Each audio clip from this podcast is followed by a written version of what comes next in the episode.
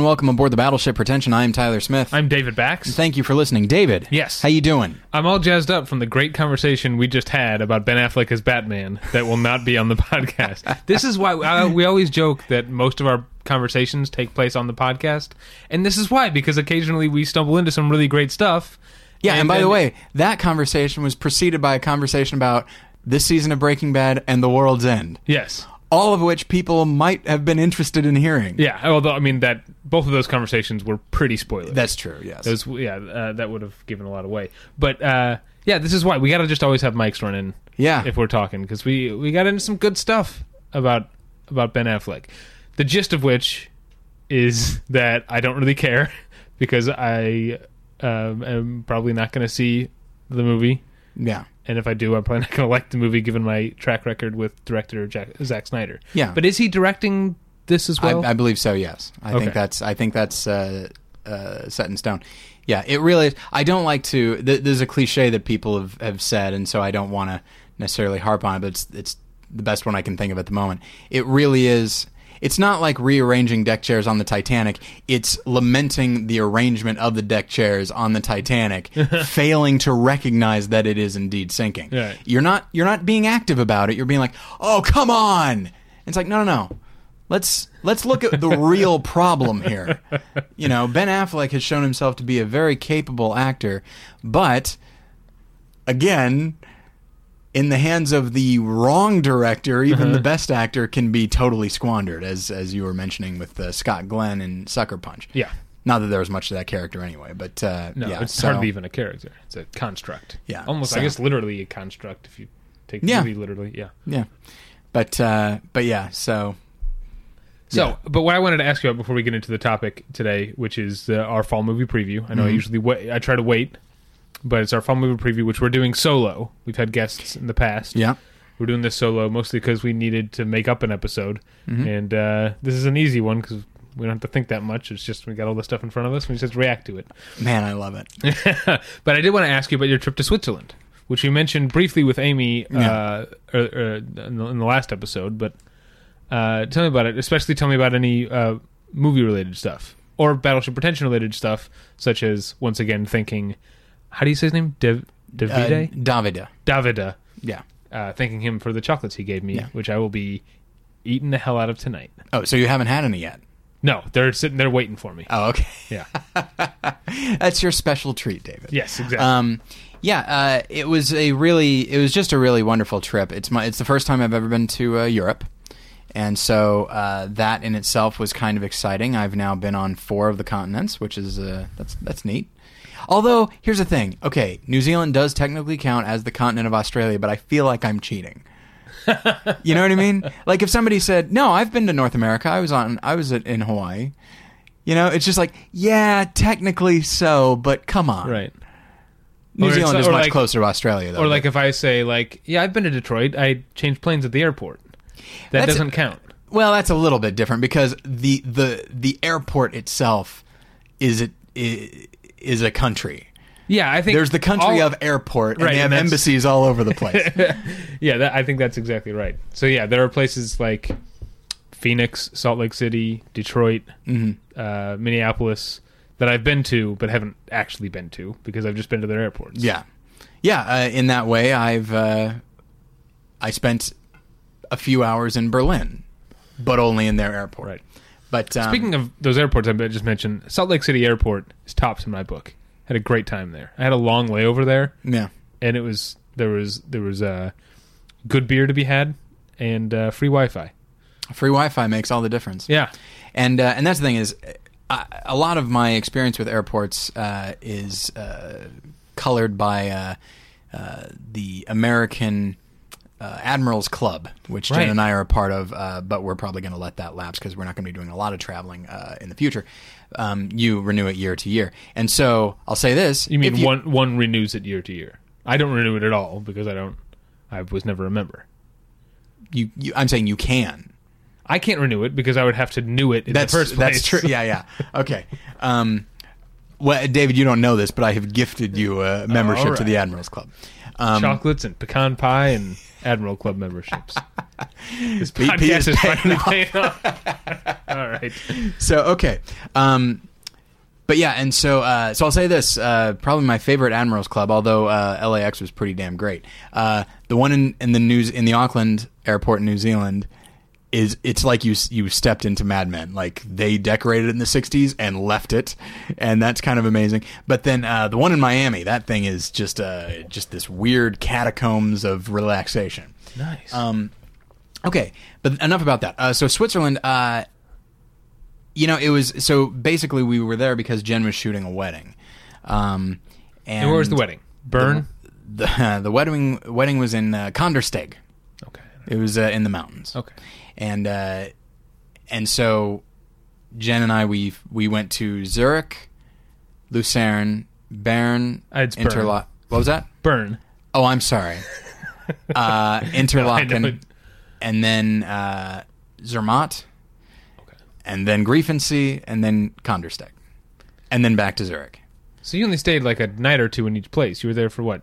10, 11 nights? Uh, Fourteen. 14 nights. Well, uh, sorry, not not fourteen nights. We were gone nights. for a total of fourteen days. okay. So yeah, um, yeah, it's uh, yeah. We did not spend a lot of time in, in any one place, and actually, we were going to go to Geneva, uh, but we made a last minute change when we were in Interlaken because one of the things we really wanted to do was visit the UN.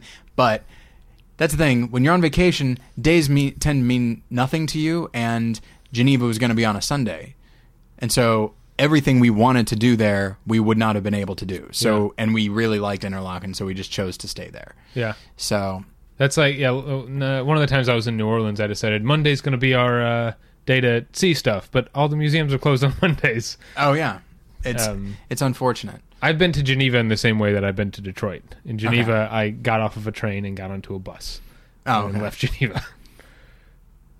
But uh, did you get the bus straight from the train station, or did you have to go somewhere? I think the bus met. I think yeah. I think we just had to get out. Okay, Yeah. yeah.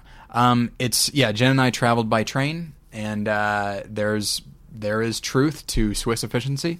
Um, Swiss ba- efficiency. Swiss efficiency. That's how I- they would say it because it's more efficient. exactly. Yeah, yeah. Uh, actually, they'd probably just give you a look.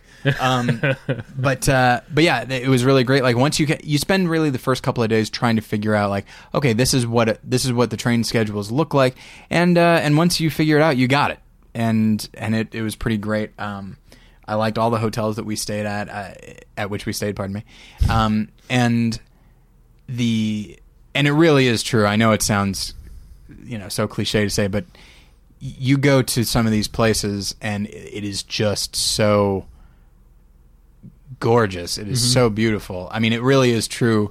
Uh, the I, I kept thinking of the joke that Eddie Izzard said in his stand-up, uh, where he says, "I'm from Europe, where the history comes from," uh, because in that moment you realize, oh, this is this is it. It. I felt the same way when I was on the top of that mountain in New Zealand, Uh-huh. where it's like, oh, this is. I'm not watching a movie. Right. This is where it is. This is where movies are, uh, and and so like Jen and I were, we were talking about like what is uh what were our favorite things, and so I'll, I'll sum them up. Uh, first off, just the area that we stayed in Zurich was just it was the the Altstadt, it was you know the old town and stuff, Oh. and it was really wonderful. Uh, and then we went to Lucerne, and And now, uh, Lucerne being there in August, that's kind of the off season, right? Because isn't it a big It's- skiing it- place? Uh, they're all they're all kind of big skiing places, but uh, it's it seemed pretty on season to Oh, me. okay. But it wasn't it wasn't incredibly uh, busy, and so um, but yeah, the train station you go into the middle of a fairly modern uh, metropolitan area, and so we were making our way towards our hotel, and you know you're going through like these city streets and stuff, and then you kind of emerge and there's the river Mm-hmm. and the Altstadt and th- and that feeling that came over me and we were like l- hauling our luggage and it was on a cobblestone street and one of the wheels was broken on our bag. And so I'm like I just want to get to the fucking hotel. But in that moment I just looked and I just and it's that feeling of like w- where the hell am I? It sounds really silly because you know people live there and Yeah. to them it's not this amazing thing. It's just you know human achievement. That's fine. Um, but uh, but in that moment i just thought like this is so this is very quite literally foreign to me you know, I mean, I live in North Hills. It is not very interesting. Um, I mean, we do have I- that little. Caesars on the corner, but uh, Yeah. but and So so you also have. I meant to ask you. I meant to ask you off mic, but this will be fun to ask you on mic. oh, good, You live near uh, Galpin Ford, yeah. which is um, I live near Galpin. Everything. Yeah, it's a That thing is a- massive, yeah. massive. It's like a. It has its it's own like a Disneyland. It has its own credit union. Did you know that? Uh, No, I'm not surprised. Um, what it- it also has its own restaurant, which is again, I don't want to give away where you live, but pretty close to you. Very that close. restaurant. Have you eaten there? Uh, no, I would. I kind of want to, Yeah. but I've been What told. are their hours though? I assume outside of my level of com- my comfort zone, Right. Because I, I probably want to go around, you know, ten or eleven p.m. And my guess is it closes at the same time the dealership does. Right. Um, and But you've been told what? I've been told it's actually per- uh, pretty expensive. Really? Well, that's Yeah. weird. Yeah. Well, probably because they have to make up for the fact that no one ever thinks to eat dinner at a uh, at a Ford dealership. Well, I'll tell you this. Uh, Is it crowded when you go past there? Oh, I don't know. I never really look inside, but I'll say this: uh, when Jen and I bought our most uh, our most recent car, uh, Mm, money bags. The most recent car. yeah, not the one that died on the freeway, and uh, and I had to you know go out of pocket for a tow Oh. truck. Speaking of cars dying, Okay, I want to recommend. I'll put a review on the website, but I want to recommend everyone try and see the movie Scenic Route or Okay. Scenic Route, depending on wh- which way would you say it. uh, probably route. Yeah, my girlfriend said route. Oh, okay, Anyway, that's incorrect. um, I say root. I say caramel. I say syrup. I, I say pajamas. Let's call the whole thing off. Yeah. Um, Scenic, Scenic Route is a really, really good under the radar movie that didn't get uh, very much press, and I'm glad I got a chance to see it. It comes out on DVD mid September, and I'll Yeah. put a review on the website. But definitely, Although check it that out. does sound as though if you were to watch it, you might love it or hate it. I mean, it really. yeah, the, the- yeah, it's the reactions are polarizing. all over the place, but it is, it's yeah, it's mostly just Josh Duhamel and Dan Fogler talking and or yelling at each other for 85 minutes. Sounds good to me. um, so, uh, uh, what was I talking? Oh, we were talking about fucking Galpin about Ford. No, we were talking about Galpin Ford, and so now I need to finish that. Oh, okay. Uh, so at uh, at the Kia place in Glendale, where we bought our uh, our Kia Soul, Yeah, Um, you got a restaurant there. They did, they have a tiny little restaurant that's uh, Oh, that told me this technically you can go to and order food and you pay for it. Um, but what it's really for is, hey, we're gonna wash your car and we're going to, you know, fill up. The, we're gonna yeah, we're gonna fill up the tires and stuff. While we're doing that, you go and have a meal on us. And so that so they kind of put us there, and so we were eating while we waited. Uh, and so I think that's the that's the purpose of these restaurants at a car dealership. So I guess technically I could go to that one and eat, but my guess is a lot of the people there are are probably a salesman, but then also clients that are waiting for their cars and are probably being comped. Yeah, that's so that's why it's expensive. So okay, enough about that. So uh, so listing my favorite things. Uh, that moment when I Brown paper packages tied up with string. Whis- Whiskers on kittens. Look, these are just a few of them. Okay, that was a good. Okay, um, but uh, but yeah, and so uh, that moment in Lucerne was pretty amazing. Uh, there was a castle uh, in. Oh, I forgot Montreux. We went to Montreux as well. Uh, There was a castle, uh, Chateau uh, Chillon. Uh, and it was, and we gone, we've we'd gone to a few castles. That was the third one, and that was by far the best one. By which I mean, you walk into it and your first thought is like, "Holy shit, this is like a real castle." By which, of course, I mean it's like ca- a castle in the movies, Right. and it's the one that we bought the audio tour for. And I know that's, I know it's cheesy, but that can make all the difference I'll in the bet. world Yeah. like because then you're finding out about the history and and all that and it's just and it is fascinating to me to be walking through a structure that yes of course it has been uh, rebuilt and changed and stuff over the years and restored um, but the essential structure itself is the same it has been the same for eight or nine hundred years. And that is astounding to me. Um, so that castle was pretty amazing. There's a thing uh, you mentioned the the audio tapes, and there's like, I I know there's a stigma against like doing touristy things, but I feel like there's different camps of touristy things, and some of them Yeah. you should do. Like when it comes to the history, you know. Yeah. I'm not saying like I know it's touristy to like. I don't know. I always bring up New Orleans because it's like my favorite place, but uh, to go to New Orleans and then like eat at Jimmy Buffett's restaurant Like that seems pretty Okay, touristy. yeah, yeah. But to go to a museum or you know or, or, do something historical, that's a touristy thing you should do. You know, oh, case in point, last time I was in, I visited Chicago, where you and I lived for. I lived for four years. Yeah. But I went back there and I just decided to take the uh, architecture boat tour up and down the Chicago River. It's Yeah. so great. It's I- the best. I learned things about the city I never would have known after even after living there for four years. Yeah, that it, I feel like any touristy thing in which you are getting genuine information about the place, And so that you so you that can you can better appreciate it. Yeah, but with the boat tours, you can also drink during it.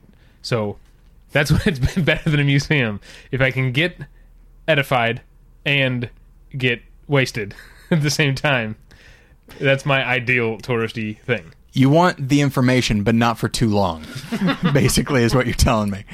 So, um, uh, and then. Uh, and then uh, in Montreux, we went on a uh, we went on a tour in which we visited the Gruyere cheese factory, and we went to a, a chocolate factory as well. And it was just kind of this, you know, that's that was a very touristy thing. But in between, we we visited the village of Gruyere, which is remained unchanged for a very long time, but is still. I mean, the tourists have found it. Right. But while I was there, because we were going to go there one way or another, By the way, Gruyere, when I make my special gourmet fancy mac and cheese, Mm. I use Gruyere. well, I I know where they made it.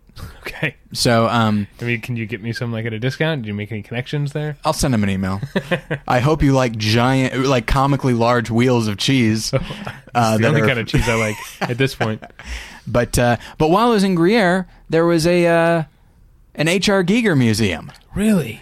which I did not know about until I got there, and uh, because Jen and I had what's called the Swiss Pass, which we got primarily for train purposes, but can also get you into a number of museums and castles for free. Uh, or at the very least at a discount. Uh, so we got into the Giger Museum for free. Unfortunately, you can't take any photos once you're inside, which is unfortunate. But you know what? I think that's. I think there's something kind of cool about that. I don't know if you heard about the. Um, I can't remember where it is. If it's in in Britain somewhere, there's a music festival called the Unsound Music Festival, Mm-hmm. and they have a new rule this year: unless you are uh, press and you have a press pass, no photos. And it's just a music festival, but it's like I I think maybe encouraging people to actually enjoy the moment and not think my you know my Instagram followers are gonna love this. How many likes am I gonna get? I know I sound like an old man, but there's Yeah. something to be said for. Like, I Oh, I, I agree. I'm I'm right. I mean, I'm married to a photographer, and so we've had conversations in the past of like, I I need you to put the camera down and enjoy this. yeah, and be here. Yeah, I remember uh, I was at uh, a concert this is a few years ago, uh, seeing. Um, uh, I almost said Langston Hughes, uh, Langhorne Slim. I don't know if you know who he is. You'd like him. Okay. He's up your alley. And at the end, it was a great show. Um, and at the end, like his, in his last song, he like invited people. It was at the Troubadour. He invited people to come up on stage and dance around. I remember there was just like this one guy sort of dancing around with Langhorne Slim, but also like taking a selfie at the same time. Yeah. Or and I was like, you're missing the thing that you're doing right Yeah. now. Again, I know I sound like an old man, but yeah, uh, and it's like an old man. I hate you so much. um, but uh, and so yeah, it, but it, that's the thing is more than anything, it was just like th- these images are so because Jen was mostly unfamiliar with him. Of course, she'd seen Alien, but she didn't know that there was an artist. Th- she didn't know that Alien came second. That Alien came about because this guy was just oh, just right, like thought already- this stuff yeah. on his own. Um, and so, uh, so yeah, uh, so we saw a lot of like you know uh, sculptures and a lot of paintings and stuff. And uh, you know, I gotta say, I don't want to judge anybody, but I think uh, old uh, H.R. Giger might have had some issues, Yeah, one or two. yeah. Um, but it was it was fascinating nonetheless. And across the uh, across the street probably is a generous word. Across the little cobblestone pathway from the museum is a Giger bar where you could go in and you could take photos. And every table, every chair, and every wall, ceiling, every bit of the wall, ceiling, floor is it's like you stepped into a Giger painting and you're drinking. Oh man. Yeah, Oh man, I want to go there so it bad. was pretty great. And there's another one in there's another one I looked it up. There's uh, another Giger bar in Japan, but they actually took that one away from him, so he does not he did not endorse that one. He designed both one- both oh, bars, both, okay. but they they made some changes that he did not agree with uh, at the one in Japan. But uh, but this one he's uh, totally on board with. So um so that was probably my favorite. And then the the last thing that was just astounding. So Jen and I arrived in Zermatt late at night for us, you know, uh, on the trip, which is about nine thirty or ten. So it was dark. We uh, our hotel was at the top of a hill, and so it's like we're just dragging all our stuff up. And then we we finally find our hotel, and Jen says, "Hey, you should look over here." And I go, "Okay." So I look back, and I see what look frankly looked like a matte painting of the Matterhorn, and it was a perfect view of it. And then when we checked into our hotel room, we realized, oh, our hotel room has a window that just faces it. And we found out later that you could actually book at our hotel. You could book rooms that faced the Matterhorn and ones that didn't, and one was cheaper, one was more expensive. We actually paid the cheaper price for the more expensive room, not knowing that. And uh, so in the morning, I like every time I passed by the window, I would look outside and be like, "Yeah, still there." like it's just astounding because I What's remember. to happen next time you go to Disneyland? You're just going to be like, oh, pshaw. Well, here's the thing. Or did you look at the real Matterhorn and say, I bet there's not a basketball court inside there? It's like, what about? Uh, are there any uh, abominable snowmen up there that uh, you know? And no, I'll I'll enjoy uh, the I'll enjoy the Disneyland Matterhorn, but there is something to be. said. I mean, and Jen and I went to the top of a nearby mountain so you could get a better view of it, and it's just, yeah. So, so I've listed off a few of the things, but also you know just eating a little sidewalk cafes and and all you that. saw, well, you talked on mic about seeing Elysium, yeah, but you also saw James Marsh's new film at a, like, Shadow Dancer. Shadow Dancer at a, like, cellar theater. yeah, uh, in which city? uh, in Bern, um, you're walking along the uh, you're walking along the the street there, and there's all these shops, but then there's also all these uh, all these doors that are sort of at a slant, not unlike uh, you know a storm cellar at, at a you know in a Kansas home or something like that, where you access it outside the house. You're not Right, right. you know so. So there were all these things, and we're like, "That's very strange," and they were probably very old. And after a certain time of day, people would open up the doors, and you realize, oh, there's uh, most of them are like little bars because you just go down the stairs, and it's basically just one room that is not really that large. But we fi- we found one of them that actually was a movie theater, uh, and so Was we it went. cold in there? It was chilly in there, yes, and it was just it really felt like a bunker that somebody had turned into a movie theater, and so we we more than anything just wanted the experience of seeing a movie there, and we were just going to see whatever they were showing, and they happened to be showing that. And I was like, I think I had heard of that, and it turned out to be a really good movie, but the experience itself was pretty amazing. Um, but yeah, it was just a really, it was just a really wonderful trip, and I'll I'll, I'll throw out a couple of quick uh, quick things. Uh, I will say, if ever you're going to Switzerland, you're going to be there for an extended period of time. Get yourself the Swiss pass. Yeah, it sounds Uh, like the thing that thing is a miracle. But then also, uh, countrywide, they get chicken strips right. I don't know what it is. I thought you were going to say something about Countrywide. Isn't it maybe like an insurance company? Countrywide? You're, thi- you're thinking of Country Folks, the restaurant right by my house. No, I See, wasn't now we're really triangulating here. But um, It's, yeah, it's- even if people knew where you live, it's a it's an impenetrable compound. That is true. Yes, it's very inconvenient for my friends. Um, and so, uh, so yeah, they get chicken strips right, and every single place. I think the whole country gets their fries from one source, and then they just distribute. Then they just spread them out because the fries are consistently great. All in the same way. Whereas the chicken strips, they were all different, but they were all they were all good. And of course, the chocolate was very good. But here's the other thing. So when you walk in walk around any of these cities, they will have these old fountains. It's like okay, a fountain, it's no you know no problem. Uh, but then I actually saw somebody like leaning in and like drinking from the fountain. I thought it was merely decorative, and so I thought, oh, apparently you can drink from it. I Oh, saw that guy's just crazy. I saw several people drinking Okay. from it. I saw somebody filling up his water bottle from it. And so I thought, so I said to Jen, like, hey, we should, apparently we can do that. And she's like, I bet it's probably lukewarm and you probably wouldn't like it very much. Uh, so I uh, tried it out, Uh-huh. ice cold, and the best tasting water I'd ever had. It was like from a freaking mountain stream. It was, but probably, there's probably no deer feces in it. And so, uh, You don't know it- that actually. I don't know that, but you know what? I can I, I can act as though it's it's not there. But it was so delicious and refreshing, and it was really wonderful. So overall, just the the trip was just amazing. If you have the opportunity to go to Switzerland, and that that's the last point I'll make is so when Jen found out that she got this wedding, we had this thought of, well, we're not remarkably interested in the country of Switzerland, and Europe is relatively small. We could fly into Zurich, stay a night or two there, and then go to Germany or go to Austria or go to countries that, quite frankly, were more in, we were more interested in. But I said, you know what? We're being taken to Switzerland. We would never go otherwise. No offense to Switzerland, but it's not. It wasn't on our list of priorities. We would never go otherwise. Just for the record, I have been to Switzerland and I didn't need uh, coercion. well, it's it's, an incentive. it's just you know it's like we we went to Bogota, Colombia, and it's nothing against those countries, but if you only have a certain amount of time to travel, Right.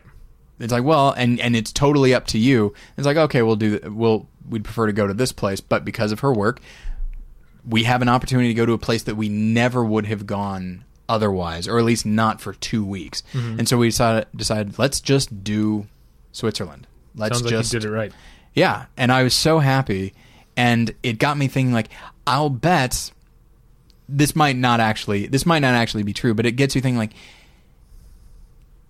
I'm sure every single country, every single city has its own little treasures, and it, and it's one of those things. Like, damn, I I. It it was kind of discouraging because it's just like I'm never going to be able to travel and see everything that's Yeah. interesting, Yeah. and that's unfortunate. Yeah, that's what uh, I mean. People need to know that, like, uh, there's probably cool shit to do in Terre Haute, Indiana. Yeah. you know, there's something cool everywhere. Yeah. Sorry if you're from Terre Haute, uh, or or maybe you're welcome if you're from Terre Haute. I don't Yeah, know. Uh, but uh, yeah, that's something that's I guess being from, and you probably get this too, being from places other than you know major cities Yeah, um, being from St. Louis and knowing that St. Louis is an awesome place with lots and lots of awesome stuff to do and lots of really cool and smart people. yeah. Uh, people tend to give it, uh, they tend to overlook it or you know fly over it, and uh, it, it's just uh, it's good to know that, uh, or it's a good thing to keep in mind that there's there's cool stuff and cool people everywhere. And you know, I remember when we had our nine our discussion on '90s film, and you put something out there that I that I think now is is very interesting. It's not that I didn't think it was interesting at the time, but now, having experienced Switzerland, because I do think a lot of people say, "Oh, America, America, there's really there's really no culture to the U.S. There might be, you know, individual cities with a culture, but the country itself lacks culture. Certainly, the culture that you'll find in a Switzerland or, or whatever. Um, like because we're a newer country, we are seen that way, um, often by ourselves. I think, um, and I will, and and you made the the the point that American culture is kind of pop culture, hmm. and people might view that as vulgar, mm-hmm. but that doesn't change the fact that that's what it is. And so I did have the thought of because that's the thing. Yes, there are places in Switzerland that were absolutely beautiful, and there are places in the U.S. And I feel like, well, we don't have a Matterhorn. I'll say that, and we don't have, you know, some of these old, some of these older cities, and we don't have castles, but we do have the Grand Canyon. But that's that's beside the point. What I was going to say is, so as We I'm wa- also have Carhenge. oh yeah, yeah, I saw Into the Wild. I get Is that it. in Into the Wild? I think it is, but now I don't remember. Uh, It might have been uh, in an interesting documentary I was watching. I'm just saying, if you're from another country and you think you're cooler than the U.S., Google image search Carhenge. See if you got anything that cool. Well, the thing that got me was that's an odd. Anyway, uh, the thing that got me was so as I was walking around absorbing Swiss culture, I couldn't help but notice that a lot of the locals and a lot of the shops, it's all American clothing, and they were and they were American shops. And I don't merely mean Like McDonald's. American brands, you mean? American brands and stuff. And I went and saw Elysium, and it was not a full theater, but there were a lot of people there. And it's like I was watching this American film, and then there were German and French subtitles underneath. oh, really? Both Yeah, at the yeah. same time. Um, and so specifically because that it happened to be in this uh, French-speaking part of the of the country. In Bern, when I saw Shadow Dancer, I think there were only German subtitles underneath, but I don't remember. Um, and so I just realized like, so there it's like we we are it's like whatever culture we have, we are exporting. Mm-hmm. You know, and and don't get me wrong. I mean, it's obviously Swiss chocolate. Swi- There's a number of exports. yeah. Yeah. there's a number of exports Army from knives. Switzerland. Yeah, they just call them army, army knives there. they call them our army knives. Um, and so it, it it was interesting to realize. Oh yeah, the the U.S. certainly it may not have the history, but it sure it certainly has made its mark on every other country. And I felt, you know, and that's the thing is like when I see the McDonald's there, it's just like okay, well that to me that's it's unfortunate that that has made its way around, but at the same time, just like yeah, this new country. I, I I loved Switzerland, but I actually came away somewhat proud of being an American. It's like, yeah, this new country has done so well for itself and is so firmly established that now other countries it's where they get a lot of their entertainment and a lot of their uh, modern culture. Mm-hmm. It was very interesting to me, and so I apologize if, if any uh, you know uh, non-American listeners are listening if they find that to be insulting. I, I don't mean for it to be insulting. It's just at this point I view it as like there's a now there's an intermingling of cultures. It's not merely Global Village. sure That's what they call that. Okay, that seems somehow insidious when you put it that way, but I don't know. But just it's not merely oh I'll go to Switzerland and experience Swiss culture and then I'll come to the U.S. and experience no culture. No, everywhere you go, you're experiencing everything. I, think. like that. So Well, we need to get. we've been going on for too long. I apologize. Um, we need to get into it, uh, but you need, uh, you the listener, uh, need to get into tweakedaudio.com, which is where you find uh, professional quality earbuds at a variety of styles and colors at a low, low price. If you go to tweakedaudio.com slash pretension, you get all that plus one third off, and you don't you don't have to pay for shipping. So do that. It helps us out, and it helps you out because you get some awesome earbuds.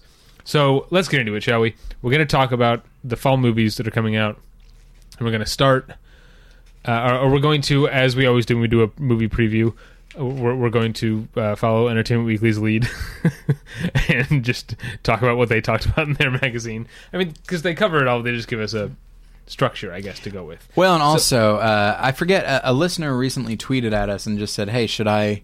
Get a subscription, or should I renew my subscription? I don't totally recall to Entertainment Weekly, and you like it. You like the magazine more than I do. Yeah, I To me, responded. it's- I don't- can't remember if I CC'd you, but I did Yeah, you did, yeah, Okay. yeah. And uh, and that's the thing is like I pay basically twenty bucks a year, so Mm-hmm. every time it, it, I always say like I'm not going to renew, and it's like twenty bucks a year. Yeah, Like yeah. That's a couple of movie previews. That's some probably pretty good Oscar coverage. It's worth it. Yeah. Um. So yeah. So I'm I'm okay letting Entertainment Weekly lead the charge, and it's one of maybe five yearly issues that I actually enjoy. Well, I do like um, their TV reviews. Always have more than their movie reviews. Uh, but as far as movie reviews, I like this Chris Na- Chris uh, Nashawaty guy. He's all right. Um, I liked him more when he was doing the home video stuff. Now that Lisa Schwartzbaum left, he's been bumped up to theatrical stuff, and I think he's still been, been able to maintain his voice a little bit. But I feel like he was maybe allowed to be himself more when he was writing the home video stuff. Hmm. Um, but this new guy, Keith something, whose name I can't pronounce, who's doing the home video stuff, he's good too. Okay. So anyway, Moving on. that's my little Entertainment Weekly endorsement.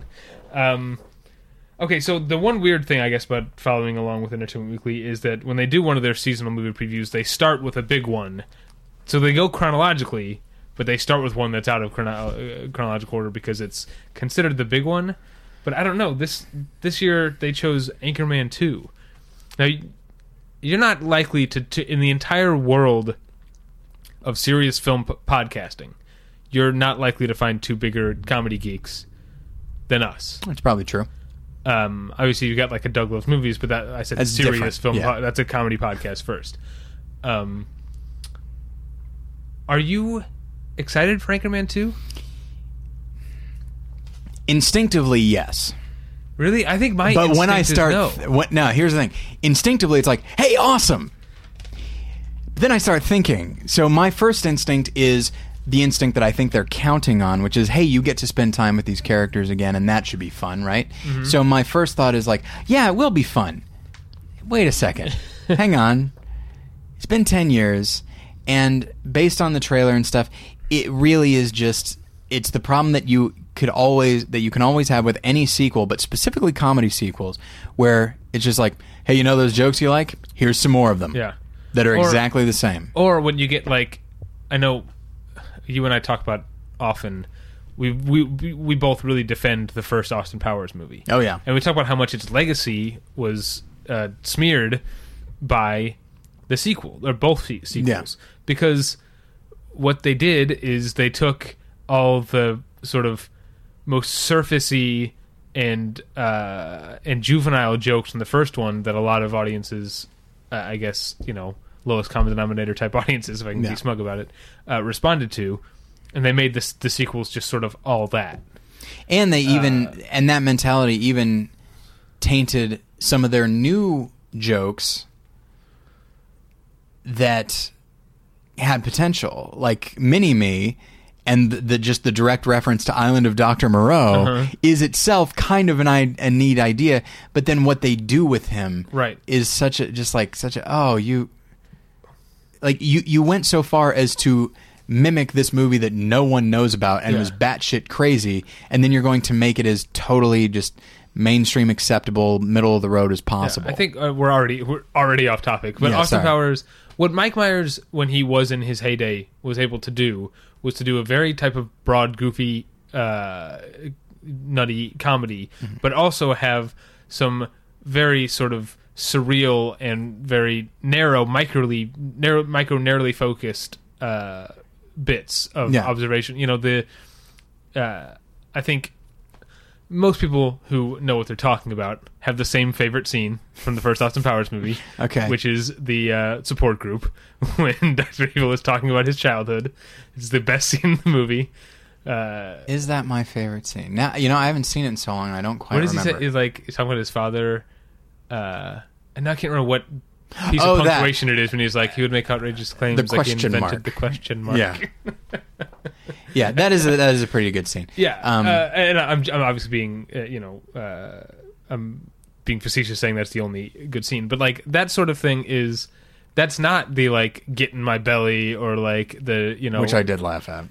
that, but that's not like the the just uh, loud cheap jokes, which can be funny as well. Yeah, that that's also- just weirdness. Yeah, also, his performance of Dr. Evil is clearly based on Lorne Michaels, who is something of a public figure, but people don't immediately know how he sounds. Yeah. That's a joke for almost Yeah. nobody, although if you see Kids in the Hall It- Brain yeah, it was already done in Brain yeah, Candy. Yeah.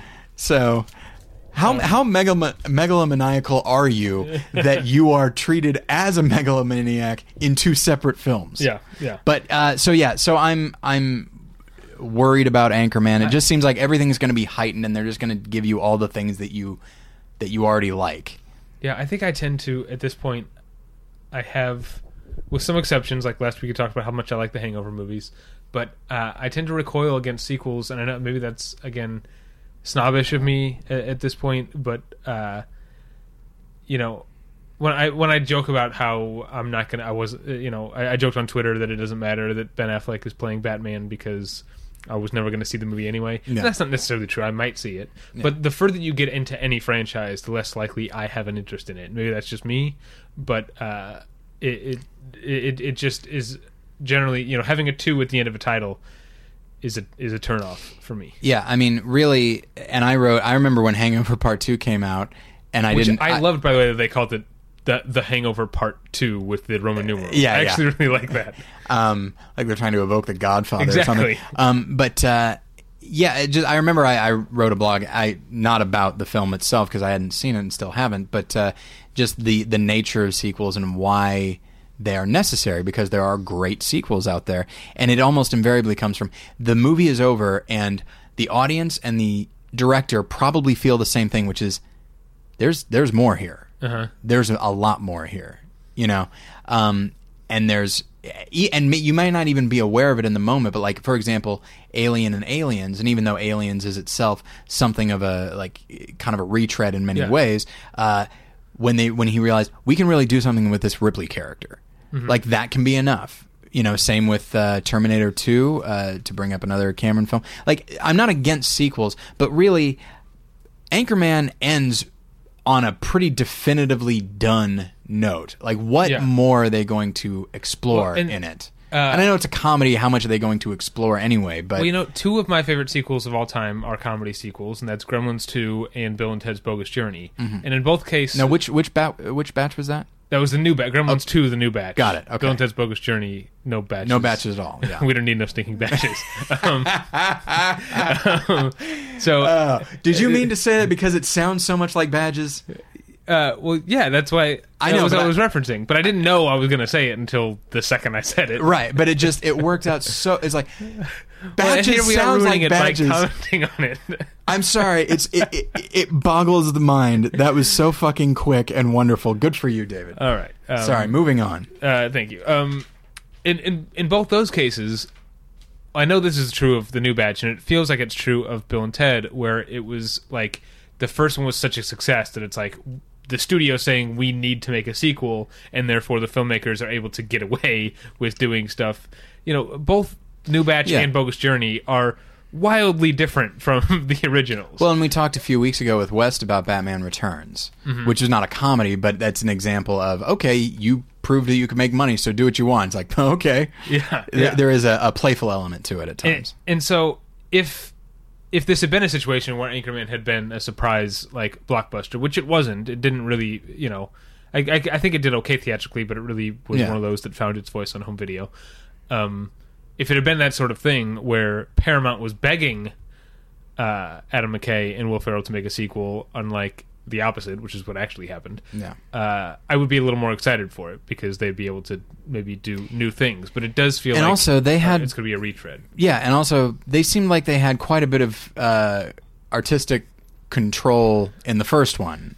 You Yeah, know, yeah. Like, not- were, were they being held, in. Yeah, were they being held back? Yeah. For Pete's like Luke Wilson gets his arms ripped off, and on the second one he goes, "Come on, it's getting to be goddamn ridiculous." You know, like that's not the mark of a production that's being held back Yeah. by uh, by the studio. But yeah, so and you know what? It could turn out to be great. Maybe they're just having a lot more crazy fun, and that Mm-hmm. could be great. But I'm I'm I'm wary. Uh, are you now getting into September? Are you interested in Rush? Uh, it's Ron Howard who what was is the last R-rated film Ron Howard made? uh, Frost Nixon was rated R, although it really didn't need to be. Oh, Okay. Um, I don't recall there being a lot of language, although of course you know Nixon himself he's starting to start saying like cocksucker and stuff. but um, yeah. Uh, so it's Ron Howard, which is hit or miss with me. uh, but- I like Chris Hemsworth. Me too. I think he's got a lot of charisma. I like the idea of him really tackling uh, a, serious role and one that's based on a true story. I'm also a big fan of Daniel Bruhl. Um, Oh, yeah. from Inglourious Basterds. Yeah. who also has a small role in the third Bourne movie, and that's another of the rare franchises that I Hmm. like. He plays, uh, I guess, spoilers for the Bourne Supremacy. Uh, Franka Potente gets killed, and at the beginning of the Bourne Ultimatum, Matt Damon goes to see her brother, whom he's never actually met in Hmm. person before, to to confirm that his sister's dead. yeah. I don't know if you remember that scene. It's I don't remember that scene. I only saw them uh, Ultimatum once. I need to watch it again. It's probably my least favorite of three, but it's good.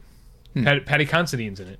I know for a while. It's an extended sequence that like is probably longer than the film needs it to be pacing wise, but on its own is a really really awesome sequence. Yeah, it's well put together. Uh, moving on. Uh, yeah, so Rush. Uh, I don't know much about it, uh, unfortunately, except that a lot of the Well, things. true story. yeah. Takes place in the seventies. It's about Form- Formula One drivers, I guess. hmm Okay, I, th- I guess okay. You and I Yeah. know the same thing about it. Yeah, and it's but it's oddly enough, I know it sounds weird, but Chris Hemsworth in the lead role of a true story, playing kind of a, a charismatic guy, like that. That's kind of a, if the film gets good to solid to great reviews, that is that will be more than enough for me to see it because he actually is a draw for me. Yeah, I, I'm. He's he's a big. I mean, I'm I- I'm not surprised anymore. Yeah, But when I first started seeing movies with him in it, it was a big surprise because Yeah. he looks like we talked about this before, like uh, a year ago. But you know, he looks like such a dumb beefcake type. Yeah. that uh, he's actually he's really smart and funny. Yeah, and he really brought a lot to the character of Thor that the character, I guess, probably had. But I mean, that I always thought that character was something of a yawn, uh, and but both with the way he was written and certainly the way he was played. Well, yeah, he played like he in in Thor the movie. Chris Hemsworth played him as someone like it could have been him like constantly befuddled by the way things are on Earth. Yeah. and he is in some like in many ways he doesn't like you know he tries to buy a horse at a pet store I think which is like I kind think of so, yeah. kind of funny but like he he catches on quick he's like yeah this is a different realm like things are going to work differently so he doesn't ha- it's not and the character is brimming with confidence. Yeah. So he's not Yeah. bu- he's not befuddled for long. yeah And All even right. when he is, he's just like, it's this thing's problem, not mine. um let's move on Okay. um this movie thanks for sharing i don't know much about it but it uh it it's from the writer of the kids are all right or it, directed by written and directed by the guy who wrote the kids are all right so that's a plus for me and a Yeah, I'm sure it's gonna be really subtle.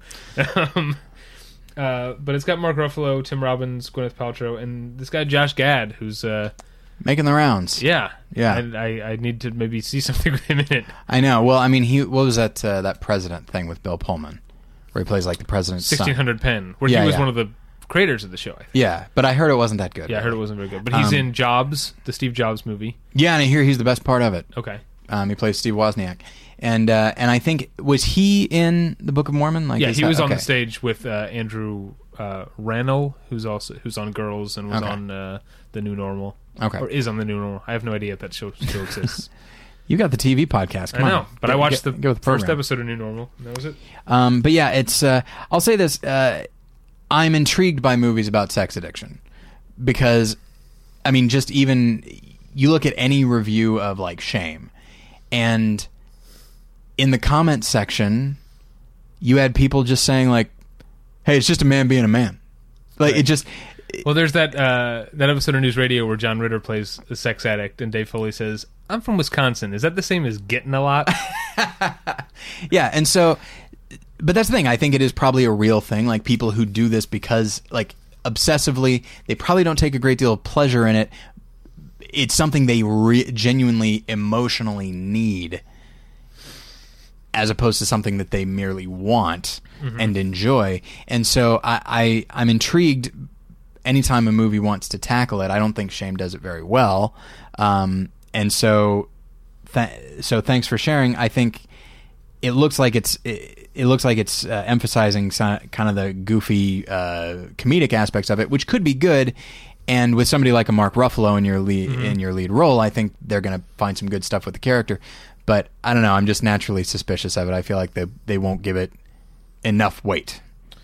what do you think? Uh, if people don't like it, what are the negative reviews going to be named? No thanks for sharing.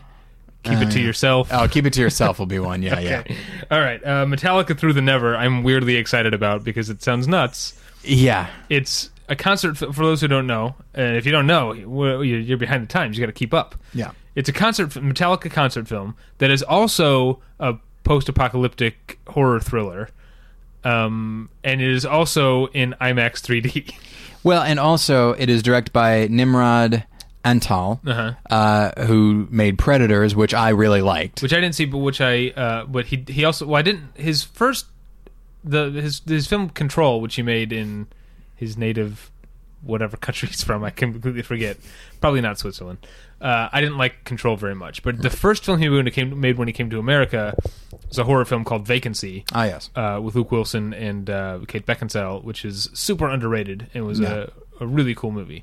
Yeah, and and so I yeah I really liked Predators. That movie's better than anyone ever thought or expected it to be. Did you see Armored? He made that one too. I heard that was good. Uh, yeah, that's what Yeah. I, I think he's. Uh, yeah, I think he seems to be a solid like sort of B movie guy, uh, and that makes me makes this kind of interesting. and the fact that Dane DeHaan is in it, I like him a lot. He, Yeah. his, he's really on the rise. He's going to be in the next Spider-Man movie, and so I'm just I'm very excited. Uh, the the movie sounds it sounds crazy, but also when you look at the people involved, you know I feel like it's going to be solidly made crazy. Yeah, So and also like we're talking about Nimrod Antal, but also it's it's freaking Metallica. I mean, yeah, which I'm not a big fan of. That's actually that- the uh, you know I, I disagree. I mean, obviously you uh, it's your you opinion. disagree that I'm not a big fan of but it. I, I feel differently is what I'm saying because Okay. I watched the I normally don't watch trailers but I watched this trailer I saw it at Comic Con actually um I, I think they premiered the new the 3D trailer I think at Comic Con and um yeah when it gets to the part in in one which is should probably be considered one of the greatest rock and roll songs of all time but you know darkness imprisoning me I was uh I was, I was kind I of know, ready to the- I know the song. cheer. Yeah, Yeah. And that's Did, the thing. did you is, actually recognize that song based on my singing? I it for the did. first time ever. Look at you. Um, it might have also. By the way, it, you. Whatever Metallica song I know, Uh-huh. you could probably do that, and I would have gotten it. But um, yeah, and that's the thing is, uh, a good concert film can make you enjoy whatever band you're seeing. Mm-hmm. You know, like uh, oh hell, what was it? The Last Waltz, where it was about The band? The, the band. I like the which band. I'm not a huge fan of them, uh, but I love that movie. I think it's really well done. So Okay, let's move on to The Family, which I am skeptical about because when Luc Besson makes films that aren't action films, they tend to be like The Lady, which was horrible. I didn't see it, but I did see a trailer for the family a couple days ago uh, when I went and saw The World's End, and there's a lot more action to this than one would think. Oh, okay. And uh, it, but it also looks like it has a genuine sense of fun. I'm actually excited to see Robert De Niro in it. I'm excited to see Robert De Niro go not against Tommy Lee Jones because they're not uh, rivals, but the you know one is the criminal and Right. one is a cop who's or a you know agent or whatever who's supposed to take care of him, and so there's a uh, that kind of relationship between them. So I'm excited about that, and so I really feel like as long as they focus on kind of the the off kilter quality, I feel like it could be pretty good. One thing I learned from this Entertainment Weekly article is that Robert De Niro and Luc Besson are longtime friends, which is fun to me to imagine. Because I don't think they've never actually been in a movie, or he's never Yeah, I don't think so. he's never been in a Luc Besson movie. Do you have a favorite Luc Besson film? no, I think I'd probably go with La Femme Nikita. But La Femme Nikita, The Professional, and The Fifth Element. I've seen all, The Fifth Element. all great. I haven't seen the other ones. You should see them. They're very good. I know everyone is for years. People have been saying I need to see the professional, Yeah. Um, or as I like to call it, Leon, the professional. Yes. Baggage claim. I don't know much about it. It's got Paula Patton in it. Uh, Okay. Okay. Uh, you don't know anything either. Okay. Then let's move on. Uh, Cloudy with a Chance of Meatballs two. Are you uh, skimming past uh, Uh, Don, Don Jon here? I did for a second there. I did not see it. Okay. Let's talk about Cloudy with a Chance. Or I don't really. I talked about Cloudy with a Chance of Meatballs two in our Comic Con wrap up. Yeah. Do you have anything to say about it? Uh, just I didn't know anything. I didn't really know what it was about, but then I saw some. I don't remember where I saw it. I saw some promotional stuff about it, um, and uh, it looks entertaining. Uh, and I have enough faith in them that I think it could uh, it could be pretty solid. Yeah. I know it's it's not. Is it the same guys or it's not the same guys? Uh, it's not the same guys. But it's somebody else that is notable. No, it's guys who um, worked on the first one. Okay. Um, All right. But yeah, it looks good. Uh, Bill Hader in this article says um, it, we were talking about about sequels being different. Mm-hmm. Uh, you know, uh, he says the first one was Armageddon and this one is Jurassic Park. That's kind of cool. That's the vibe that I got, and it really looks like the kind of thing that if I were to watch it at too young of an age, I'd be like, "This is creepy to me." yeah, yeah, and I like that. All right, Don Jon, I'm excited for. All right. Uh, as I've said in the past, and as I've written in a number of reviews, uh, I am naturally skeptical anytime an actor directs something, uh, because invariably they're going to star in it. It doesn't. I don't think it's a vanity project, but it's just. It's probably going. They're probably going to hold back a little bit. They're kind of just testing the waters, seeing if they are able to do this, and and it's a project that they probably feel kind of passionate about, but they might be a little too close to it. Like it all, and the mo- the movies are almost never terrible, but they always feel like they should be better. Don Jon seems as though it is done with a f- great deal of of confidence, Uh-huh. uh, and at the very least, like it looks like it's going to be a pretty solid performance from Joseph Gordon-Levitt. and at the very least, the trailer shows that they shot some scenes at the uh, Second Run Theater in North Hollywood. Yeah. Oh, cli absolutely. I saw him like, hey, that's the that's the Regency right Yeah, there. yeah. that was kind of it was kind of fun to see. But uh, but yeah, and so I'm kind of uh, and I feel like it's been a while before, but since Scarlett Johansson has turned in like a good. Like a, she's always good, but like a genuinely solid performance, and it looks like she's pretty Well, good in this. You know one. who I'm looking forward to seeing in this movie is Tony Danza. Yeah, because I'm, I, you know, I, I think that guy gets a bad rap because he is kind of a goofy persona as himself, you know. But I don't think he's at all an untalented guy. Actually, as much as I don't like the movie, I liked him in Crash. Uh, it- you know, um, Mm, I thought his performance was the the lines were on the nose, but I think his performance his- was also a little on the nose. you think so? Yeah. All right. Um, but uh, I, yeah, I like the idea of him essentially being the dad from Saturday Night Fever. which I saw recently. I know, yeah, we talked about it. Um, Uh, all right, enough said. Um, I'm a big fan of Nicole Holofcener. yeah, uh, remind me who that is again. Um, what did she? Hold on, now you're making me Sorry. because I always get her confused with, with Lisa Cholodenko because they are both women who made independent films in the '90s and into today. Sexist. Got uh, it. Who have long, who have four syllable last, last names. Yeah. So which one did Walking and Talking? I think that's Holofcener. Okay, then yeah, I like her. Okay.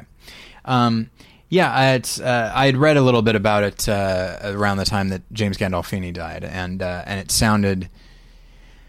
And I'm a big fan of Julia Louis Dreyfus. Uh, I think she's an actress that is just really committed to every role that she plays. Uh, I think it's nice that as time has gone on, she's kind of moved away from being solely seen as Elaine. Not that that would be a bad thing. Oh well, she's um. Me think how to phrase this. Uh, in terms of Emmys, she's the only woman to want to win best lead actress in a comedy for three different roles. For, Oh, for. Seinfeld, New Adventures of Christine, and Yeah. Veep. Okay. It's never happened, or maybe it's maybe she's tied with uh, with someone else. Okay. But- Yeah, she's so I'm saying to you and I, she's Elaine Benes. yeah. but she was on New Adventures of Old Christine for many years after that, and like, you know, I think maybe people younger than we are don't necessarily think Elaine Benes when they see Julia Louis Dreyfus. I disagree. okay. or rather, I refuse not to believe it. but yeah, and so I'm ex- I, I I like the idea, and it's got Catherine Keener. Like it's just a great cast with a, a you know a noted filmmaker, and I just feel like it'll be interesting. It, sometimes I don't. There's the thing. I don't know what it's about. Sometimes I choose. Sometimes I'm curious enough to look into it, and other times it's just that cast, that director, got it, no Yeah. problem. Yeah. All right. Touchy feely. Speaking of uh, uh, female directors, sexist. Um, Lynn Shelton made Hump Day, which I never saw, which is supposed to be great. Yeah, I didn't see it. and then she made your sister's sister, which I did not like at all. Okay. I know that's, but that's one that you know maybe like scenic route is divisive. There are people out there who really like it. There, yeah, Um, I did not care for that at all.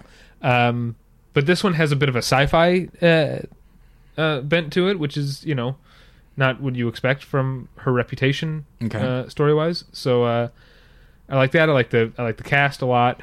yeah. It's got Jo- actually- uh, Josh Pais uh, second billed there. Yeah, I've actually got a screening coming up. So uh, Okay. Maybe this week. I'm not I am a fan of Rosemarie DeWitt. I like Oh, sure, everything I've seen her in. I like. Uh, Parkland. Okay, now which one is okay? That's the one that takes place in the hours Ah. after JFK was shot. yes, with Paul Giamatti as uh, Abraham Zapruder, right? Yeah, but doesn't it just kind of look like actors playing dress up? Doesn't it remind you of that film Bobby that I didn't see? I did see Bobby, which is a perfectly fine film. Okay. That's as much as I would ever say. Um, yeah, it does. It, it could be more than that, but uh, the, you know, here it sounds strange. There are certain uh, people say this about the Holocaust a lot, but I feel like there are other things. If you make a movie about, you know, Bobby Kennedy or John F. Kennedy, I feel like that sort of just gives you license to just like, hey, we're doing something associated with this thing that makes it interesting, right? It's like, well, I guess sort of, but did you do it in an interest in an interesting way? And perhaps Parkland is interesting. I don't know. It's got a good cast, and it might be, you know, uh, well done material. But yes, I know what you mean. It does seem like like you're paying to see. It's like you're paying to see more just stuff about the Kennedy assassination, not necessarily the film itself. Right. Right. So yeah, I, I see what you mean. Um, I don't know much about Prisoners. I know that the guy who directed it, um, Denis Villeneuve, I don't know how to say his name. Okay. It's a French name. But he made a film a couple years ago called uh, Incendies or uh, Incendies. Oh, yeah, that, yeah. Uh, is supposed to be very good. Uh, I haven't seen it. Um, and this has a decent cast, mostly a decent supporting cast with Terrence Howard, Viola Davis, Maria Bello, and Melissa Leo Yeah. but its leads are Hugh Jackman, Jake Gyllenhaal, and Paul Dano, two of whom I'm, I'm a fan of. Uh, Which one do you not like? never been a Jake Gyllenhaal fan, even though I can, I'd love Brokeback Mountain, and I think he's kind of the right guy for that. Yeah, yeah. I liked him in Zodiac. I, I, I, I don't know that. I, I love Zodiac, but I don't know that he. I'll He's say like okay. The same way that I.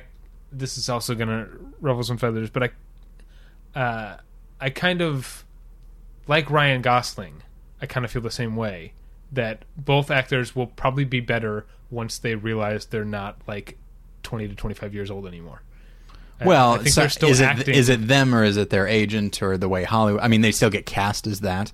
I- at their position, they get to choose what they're cast in, and, and. Ryan Gosling does get to choose what he's cast in. And I liked Only God Forgives, Yeah. um, but I, I still think that I'm I'm waiting for them to grow up a little bit and be uh, when they're like middle aged character actors, they'll both be much better, I think, than they are now. Probably. And I will say this: I, I like, I do like uh, Jake Gyllenhaal in Zodiac, but it's one of those things where, like you said, in Brokeback Mountain, you thought he was really the right guy for that role, and I agree.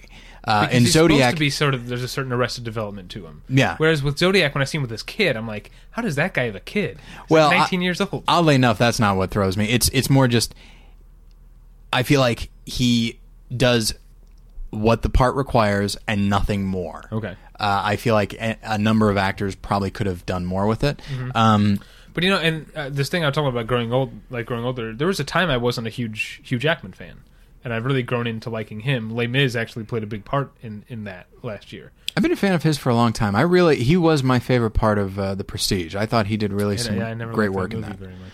And I remember like I liked him in Swordfish. I always thought he did a uh, a good job as Wolverine as they were interpreting the character. Um, so yeah, it's I, I think the cast all around is is pretty solid. Um, and and I, I remember so yeah, it talks about vigilante thriller. It's like all right, well now we're in we're in good shape. But uh, yeah, who knows? I I feel bad. Like there are some of these that I have strong opinions about, and some that I don't. And that was one that, aside from the cast, I don't necessarily have a strong opinion about it. So, although I'm always in the mood for a good thriller. Yeah. Uh, speaking of which, Riddick is one that I'm actually kind of bummed that I uh, wasn't able to get a press screening for Okay. because uh, I mean we talk about I, I was talking about franchises and how I don't normally like them, but this is like I liked Pitch Black. I mean, as a I love Pitch Black. Uh, I wouldn't say I love it because it still feels like it's it. It feels like a real B movie Aliens ripoff. But, yeah, but maybe a- I love it sort of- because I wasn't expecting to like it at all. Yeah. When I, I was going to watch, I watched it with my friends as like a bad movie night, and then it turned out to be pretty good. yeah, it's sort of got this like uh, you know workman like Shaggy Dog kind of quality to it. Like it's uh, oh it it pulled that off. Yeah, That's kind yeah. of how I feel about it. And then Chronicles of Riddick is god awful. I don't know if you ever saw it. I did not see It it. is so bad.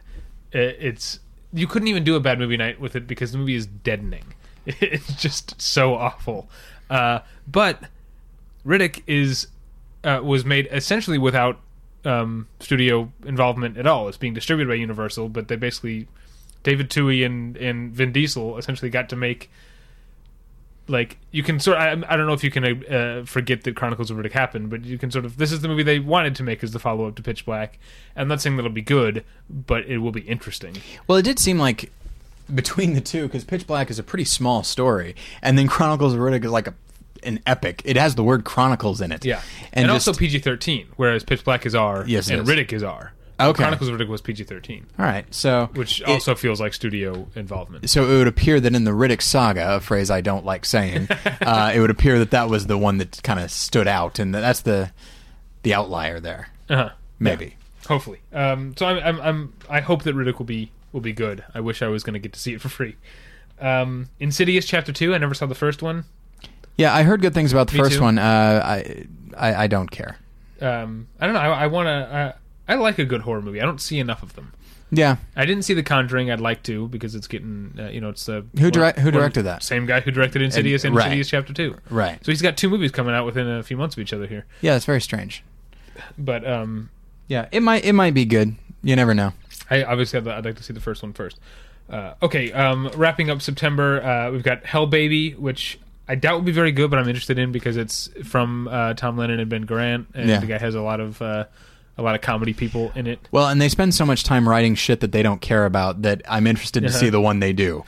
Um, Salinger doc- documentary about about J.D. Salinger. Uh, I don't know much about it. Um, we, I don't know if we'll have a review. Never mind. Uh, Mademoiselle C. Did we get anyone to see that? We had a screening. What was it? Uh, Mademoiselle C. I don't, I don't know. think We got offered a screening, and neither one of us could make it. I'm- can't remember if anyone else uh, will be able to go. Uh, we will have a review of the Muslim American stand-up comedy film "The Muslims Are Coming." Oh, all right. We got someone seeing that. Uh, Mother of George, I saw already. It's um, from the same cinematographer as Ain't Them Bodies Saints, and yes, I'm going to credit the cinematographer first with both movies because those are the thing that that's the thing that's best about both those movies. So, Mother of George is a, a decent movie, um, starring the woman who plays Michonne on The Walking Dead. Um, All right. As a as a Nigerian immigrant to New York City. Um, anyway, it's uh, it's okay, but it is really pretty to look at. Uh, what else comes out? Um, this one I don't know how to say the name of. W A D J D A. Yeah, my first thought was uh, like like Wajda, but I'm like, nope, there's an extra D in there. Is it's it- not uh, is it not the wood- Polish filmmaker. Is it Would you? um, Try try it one more time. would you? Okay. All right. Um, so we'll have a review of that uh, Yeah. on the uh, on the website. And then um, I didn't see Inequality for All, but uh, it was at the LA Film Fest when I was there, and it, there was a lot of good buzz surrounding it. Mhm. So that's September. Okay, moving into October, we'll start with Gravity. Again, this is one that we talked about when we did our Comic Con wrap up. Because I was at the panel, and I think you went to the offsite uh, thing for Gravity. no? Yes. Yeah. Okay. Um, any new thoughts since then, other than we both really want to see it? Yeah, okay. Well, I I feel like we might have said this before. Um, what was I saying? I think. Oh yeah, yeah. Okay, so when Jen and I went and saw uh, Elysium, um, she uh, there was a trailer for Gravity, and Jen was unfamiliar with it at all. Oh. I had seen the trailer and and one of the clips, and I looked as the trailer was going on. I looked over at her to see her reaction, and I do wish this were a video podcast right now because it was just like okay I, I like I, I wish basically no just to- yeah just clutching her her fist like by the side of her face and then like waving something like D- no go over there. And so um and that's but that's the thing. That's that's my reaction too. It's everybody's reaction. I i want to see the movie desperately but also i don't ever want to see it i feel like i will have a heart attack Yeah. Uh, there's nothing that i mean they they end on the just the right shot that shot of her in space Yeah. nothing around no space station not even a piece of debris just her just spiraling out into space is so horrifying to me Yeah. like ah I, I want to see it, and, And how- I, could also see never seeing it in my yeah. life. How are you going to put up with that for uh, however long the movie is? I hope it's not more than like ninety to hundred minutes. I know. It also seems like the type of premise that couldn't last that long. Yeah. But, Um, but but uh, yeah, I'm excited about it. are we excited for Captain Phillips? I am. I'm a yeah. You and I are big uh, Paul Greengrass fans going Yeah. way back, and you still haven't even seen Bourne Ultimatum. But that's not what I said. right, you haven't seen it in a while. Yeah, that's that's a that's a notably different thing. Okay, um, but we we both like Paul Greengrass. Yeah, and it really I'm excited for Tom Hanks this year because between this and Saving Mr. Banks, it looks like he's doing some really good work, and this especially, uh, he's already getting some some Oscar buzz for it. But uh, not that that necessarily matters, but it's just you know it's a character. It, it's it's Tom Hanks playing playing an everyman in a high pressure situation. Yeah. he's great at both. Just like in Cloud Atlas. Just you're talking, of course, about the treacherous doctor, right? Yeah, um, yeah. yeah. It's uh, but that's the thing. He's just, and he was great in Cloud Atlas. I liked him in Oh, every yeah. part. But like this is something. It's not. It's not merely that it's in his comfort zone because I don't think he'll be complacent. I think I can't think of a better actor for this. But also, um, clearly, okay, when you get to beat Tom Hanks, you probably get to approve your directors or whatever. Yeah. Um. He, so he made the choice to work with Paul Greengrass, and I think Yeah. that's super cool of him too. And I mean, when you think about it, a lot about Just like thi- it was when he worked with the Wachowskis and Tom Tykwer. You know, Yeah. it was a cool choice. Yeah, I think he's trying to maybe not necessarily challenge himself, but I think it's just like I want to work with good Yeah. artists. He's not willing to, yeah, just uh, fade away or to, Yeah. or and not that, not that he's close to retirement or anything, but you know what I mean. He's not willing to sort of Just be, coast. be De Niro, you know, Yeah, yeah. get to a certain point. Yeah, coast is Yeah. exactly right. And that's the thing is Paul Greengrass I think is absolutely the right director for this. When you think about it, a lot about this story does have a United 93 quality to it. And so the immediacy and the you are there quality I think will really um will will really work out. And I remember uh, somebody mentioned to me uh, somebody who said that he is not at all a Paul Greengrass fan. And he said that he liked United 93 because the chaos that comes with a Paul uh, the visual style of a Paul, Paul Greengrass film the chaos is limited by virtue of you're on a plane. There's only so many places. It's a an environment we're familiar with. There's only so many places the camera can roam. Right. And so, and when you think about it, being stuck on a ship, it's kind of the same thing. Yeah. Even though we haven't It's all been on a bigger ship. ship. Yeah. than it is than the plane. I'm Right. assuming. But it's still just being confined while still having that chaotic visual style. I think I don't know. It's I'm I'm very excited for it. Are you excited? Because I'm not. For 12 years a slave. 12 years a slave. Sorry, I mumbled that.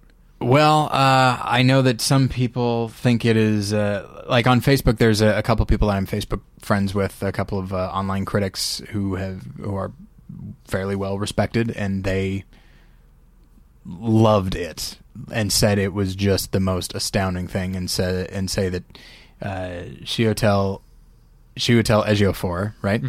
Uh, that he's t- turns in amazing work and deserves an Oscar and all that. And now, of course, uh, Steve McQueen is hit and miss with me. He did. I didn't see Hunger, Oh, I didn't see Hunger. No. But he did Shame, which was miss and miss me. Okay. Yeah. So okay. Yeah, I got him mixed up with with uh, somebody else. I get for some reason because of the Michael Fassbender thing. I was like, who did Fish Tank? No, that's Oh, not him. right. That's that's, uh, a different. Andrea thing. Arnold. I Yeah. think is her name. And I love Fish Tank. I didn't see Fish Tank, but I saw her um, Wuthering Heights, which was amazing. Oh yeah, yeah. Uh, okay, so yeah, so the only thing I have to go on is Shame, which which I didn't like. And which, by the way, not to be silly, but this picture in Entertainment Weekly kind of looks like maybe he's still in his shame character and he's coming on to Chiwetel Ejiofor. and Chiwetel's like, I'm not into that, man. Isn't that what the picture looks like? it does have that quality, yes. Um, but uh, but yeah, and so um, I don't know. He's he's a very heavy-handed director, um, and here in dealing with a, a true story of slavery, yes, of course. To a certain extent, you need a heavy-handed director to deal with that, but also, I just feel like it could be almost oppressive. Which, again, dealing with slavery, that makes sense. But um, I don't know. But I like Chiwetel Ejiofor. I like that uh, he's getting the opportunity to like turn in a really good performance. So it could it could be genuinely great. What about the counselor? Speaking, sticking with Michael Fassbender as Entertainment Weekly chose to do. Oh, I was talking with this. I was talking with uh, a friend of the show, Jason Eakin, about this. Uh, that so Cormac McCarthy wrote it directly for the screen, I believe. Oh, okay. Is know. that is that right? That was. Uh, I, I don't know. but yeah, and so mean, yeah, Um, it says here that the script was written by Cormac McCarthy. It doesn't Okay. say whether it's an adaptation. So yeah, okay, right. but yeah, so he wrote he wrote the the script, and so um, Ridley Scott's not a draw for me anymore. no. Uh, I hate to put it that way. Uh, he had the opportunity to redeem himself with Prometheus and did not. Uh, I like this. Uh, I like this cast. Cormac McCarthy. I really. I feel like wow, with this cast and this material, yeah, Ridley, Ridley Scott could still ruin it. Uh, not ruin, but just it could just become really middle of the road, and who gives a shit? Uh, but you never know. Uh, the Fifth Estate is the um, Julian Assange movie directed Yeah. by Bill Condon. Spe- speaking of hit or miss, Yeah, yeah. Um, but I think it. Uh, you know, I like to, as much as I can be negative sometimes. I think on the podcast, I like to give the benefit of the doubt, and so I'm gonna hope that it's a hit. and it's got your uh, your Daniel Bruhl in there. And yeah, and my Benedict Cumberbatch. Yeah, So I like to think he's everybody's Benedict Cumberbatch. it really is. So, or as I like to call him, Khan. Um, so, uh, yeah, I'm. I think it's going to be an interesting story. Especially the more I've read about Julian Assange, the more it just he is a fascinating guy. Some people love him, some people hate him, but the people that love him, they need to find out more about him, and the people that hate him should find out more about him. He's just a very fascinating character. And Bill and Bill Condon, yes, he's the guy that did like the Twilight movies and and uh, a couple of Twilight movies, but he also did Gods and Monsters, which Yeah. I liked a lot. um, and he did Kinsey, which I liked. Which, uh, what I like. Yeah. So yeah, it could be it could be genuinely good. Um, one thing I learned from this article is that certain female fans of Benedict Cumberbatch refer to themselves as the Cumber bitches, which I don't like. I wish that weren't weren't the case. I guess if they're self-applying it, that makes it okay, but I don't have to like it. yeah. um, Romeo and Juliet. It's I like Hailee Steinfeld. and Uh, then this is also written by Julian Fellowes or adapted by Julian Fellowes. that's a step in the right direction. I Uh, like so that. I'm, I'm going to say ca- casting young is something that um, I always like with Romeo, Romeo and Juliet Yeah. because the story makes more sense if they're young. Still doesn't look quite young enough though. Like again, Right, it needs to be like yeah. 15, 16 year old. But um, yeah. Okay. And then I know Ed Westwick is in it, who was on Gossip Girl, and I'm a fan of his. Okay. Uh, but I'm not sure. I'm assuming he's probably playing Tybalt, but I don't know for sure. Okay. Uh, so here's the thing, and I know this is probably terrible of me. Uh, this could be the most handsomely mounted production of Romeo and Juliet that I've ever seen, and yet I don't care. I- I just. I- I'm I'm so familiar with the story that, and I'm so familiar with the characters that I I don't know why I just I think I'm I've seen I've seen a number of different versions of a Christmas Carol, and I've never grown tired of it. I've seen a number of different versions of Romeo and Juliet on stage and on screen, and there's still power in it. There's still interesting characters, but what? But like when I see, oh, someone's doing Romeo and Juliet, my first thought was like, oh, all right. Well, I, I don't know why, but I just don't care. I am don't surprised care. to hear that from you because I was right. Ed, Ed Westwick is playing Tybalt. Um, I'm surprised to hear that from you because the reason it's interesting to me is Julian Fellowes, and I would have thought he would be at least as much of a draw for you as for me, if not more. He is, but that's the thing is he's he's probably staying true to the text and he might be editing it a little bit or whatever. I don't know if I don't know if he's staying totally true to the text. But Well, I mean, That- totally true. The movie's going to be five hours long. well, okay, so yeah, so he's going to cut some stuff out. He's going to do what everyone does and Paris is going to make it. But um it's but that's the thing is like Julian Fellowes is a draw for me if this was an original screenplay. I see. but it isn't. It's something that I'm already very familiar with. And I know that's a weird thing for me to say, and it could be a great movie, and I could watch it and love it. But it just doesn't. I mean, there's there's a lot of movies coming out this this fall that look great, and this is not a priority. It's not on my radar at all. so I'm assuming that Jackass Presents Bad Grandpa is on your radar. Now we're talking.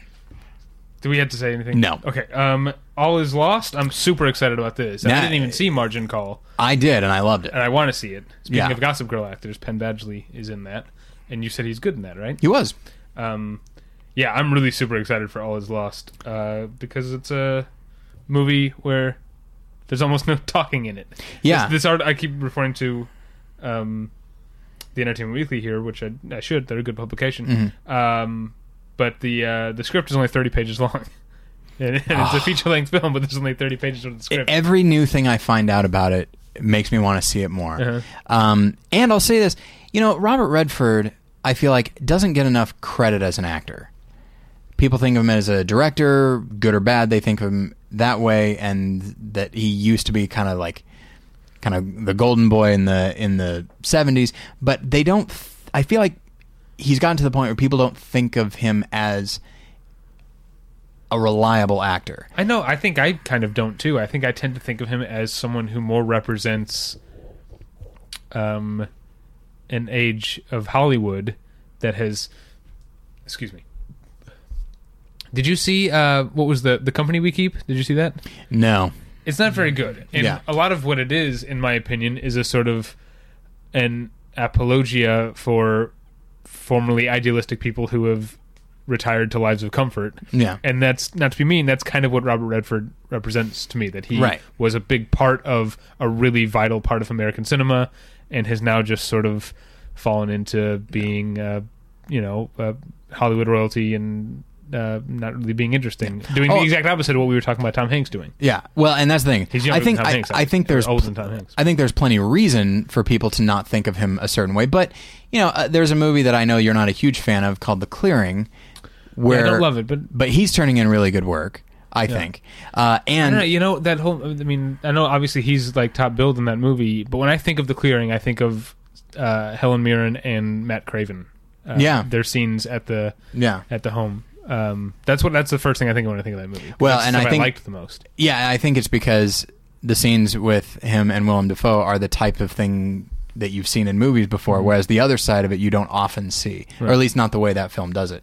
Uh, but good, good acting all around, and I liked him a lot in it. Sorry to go back to the clearing. Okay. because that uh, in a way those scenes at home are something you've seen in every ki- kidnapping movie but Yeah. they're just done in a way that you've never done before Yeah. you know And I think there's always the for those who haven't seen the clearing um Robert Redford plays a sort of CEO type who gets kidnapped by Willem Dafoe, and then Helen Mirren plays his wife, and Matt Craven plays the FBI agent who's running the operation out of her home. And so Yeah. you've seen that in in Ransom or in Man on Fire. You always see Yeah. these sort of these sort of scenes where like the authorities talking to the family. You know, Yeah, they, Uh, they it- seem to be mostly functional. yeah. Wh- Whereas in the clearing, it's half the movie. Yeah. Uh, it's you know they're twin stories, and it's uh, it's the better part. In Yeah. my opinion. I think I think the movie is worth watching in general. I think it's first off just the general approach is one that I, I really am, am on board with. But anyway, uh, so I like, but that's the thing. The fact that Robert Redford is willing to do this movie is to me encouraging. It shows that I think he is Yeah. willing to. I mean, I can't think of.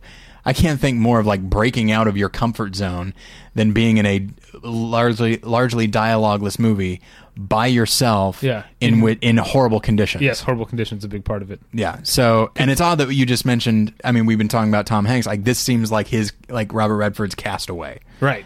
Except there's no Wilson. Exactly. Wait, I, that's actually uh, referred to in the article. Oh, really? There's no volley, volleyball companion. Huh. Okay. Um, yeah, so I'm I'm, su- Yeah. I'm actually super excited for all And and I'm a big fan of Margin Call. So yeah, I I think need, uh, to, I need to maybe I'll borrow that from you. yeah, it's it's very good. I think you'd like it a lot. You got the Blu-ray. I like that. Yep. Um, Carrie.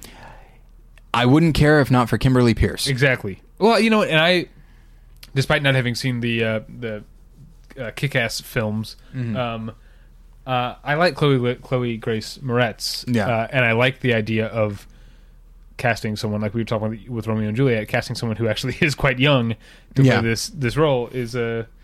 Uh, yeah, I, I I'm- would say that Kimberly Peirce and Chloe, Chloe Grace Moretz have made me, against all odds, interested in seeing Carrie. Yeah. Well, and also I almost and certainly will seen- see this. You've seen the original, right? Oh yeah, Okay. which I don't So- love actually. Yeah, I don't. I'm not a huge fan of it, but uh, I'm going to assume that Julianne Moore is playing her mother, right? Yeah, yeah. That could be cool. yeah. That that there's a lot of potential there.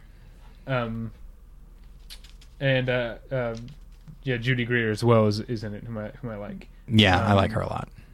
Uh, I was about to say something about oh the original Carrie to talk about why I don't like it very much. It's that the um, the comedy and the non-comedy aren't uh, integrated well. Yeah, It, it it goes from being like really acutely observed and sort of emotionally painful to being goofy and broad. Uh, it, go, it goes back and forth the whole movie, and I don't. Uh, it doesn't work for me. you know that's okay. So in talking about uh, recently, as we were talking about '90s movies, it got me thinking about what '70s movies are, and I was thinking about this uh, in regards to Saturday Night Fever as well. And there being like jarring shifts in tone is something I tend to think about in '70s film, and so I'm not. Yeah, I'm not really surprised that that there's not a fluidity to Carrie. I feel I don't feel like Wait, there's a have you lot of You haven't seen it? No, I have seen it. Okay. but just but I haven't seen it in so long. But you're right. Like it is. It's like okay, here's the horror scene, here's the drama scene, here's the comedy scene. They will never be in the same place at the same time. Right, yeah. Uh, and just and I I feel like that's a. It seems to be a very '70s mentality, which I don't know. It because like when I when I watched Saturday Night Fever, I remember just being like, man, they don't make movies like this Yeah. anymore, for good or ill. I don't know. It was Um, very interesting. So like at The some point, we should- okay. Is keeping with horror is the original Last House on the Left, which I don't know if you've ever seen it. Don't. No, I, I'm not planning on it. I, it, it, I, I guess it has a reputation for a reason because it is horrifyingly brutal, but it's also like I'm not exaggerating when it's when I'm saying it goes from from again horrifyingly brutal, realistic rape murder scenes to uh, a like sheriff deputy combo who are right out of Smokey and the Bandit. Like I'm not I'm not even exa- like I can't even get across to you how much I'm not exaggerating that. Okay. it's so stupid. Uh, it's and uh, and offensive. Uh, Hmm. uh, I really hate that movie. Okay. There's not a lot of movies that I hate. We should do an episode on that sometime. we have. Really? Yeah. It was called Movies We Hate. Josh Long was on it. Oh yeah, that was a good one. Yeah. Okay, I was hoping we didn't do that early on. We were just being like tongue in cheek or like. No, I, being t- I took it like, very seriously. We actually took it seriously. Yeah. I believe I probably talked about Life of David Gale. Uh, I would probably yeah. Ugh. Yeah, listeners. By the way, this is something that happens a lot where I think of a topic that we should do that we have done less than six months ago. All right, um, so that's Carrie. Uh, escape plan. Yeah. I don't know. I I feel like the um, the novelty of the Expendables type thing is worn off. Except, and that's the thing. I haven't seen any of the Expendables movies. I know that Schwarzenegger and Stallone are, are in them, but uh, but I don't think they s- share a whole lot of screen time. Whereas this, they really are the two main characters. There's kind of a rivalry there. Um, I think they're really interested in putting that together. I did I did happen to see a trailer. It mostly looks incredibly dumb, but there's some elements that look kind of interesting. Not that I'm going to see the film, but I'm sure it's I'm everything it, everything about it. Like like look at the picture that they put on there. It's just there's a prison. There's Arnold Schwarzenegger looking at Sylvester Stallone who looks angry. That's the movie. Like that's that's the movie right there. Yeah. And so I feel like I don't need to actually see it. Okay. Um, I don't know much about Runner Runner except that it's um, it's another poker movie from the writers of Rounders. Um, and Rounders Okay. is a decent. Do you It's- like it? I do like it. It's that's John Dahl, right? Uh, John Dahl directed it. Yeah. Um, Brad Furman directed this. I don't know that name. I don't think. Um, yeah, but uh, it's got. Uh, what, what are you? Have we talked about Justin Timberlake as an actor and whether or not? I feel like we have. Uh not Um, not a lot, and I'm not I'm not remarkably familiar with him as an actor. I've seen him in I guess I think like three things. I've seen him in. Well, Social Network. What are the other ones? Because I didn't see The Love Guru. I saw Alpha Dog. I didn't see Alpha Dog. and I saw Black Snake Mountain.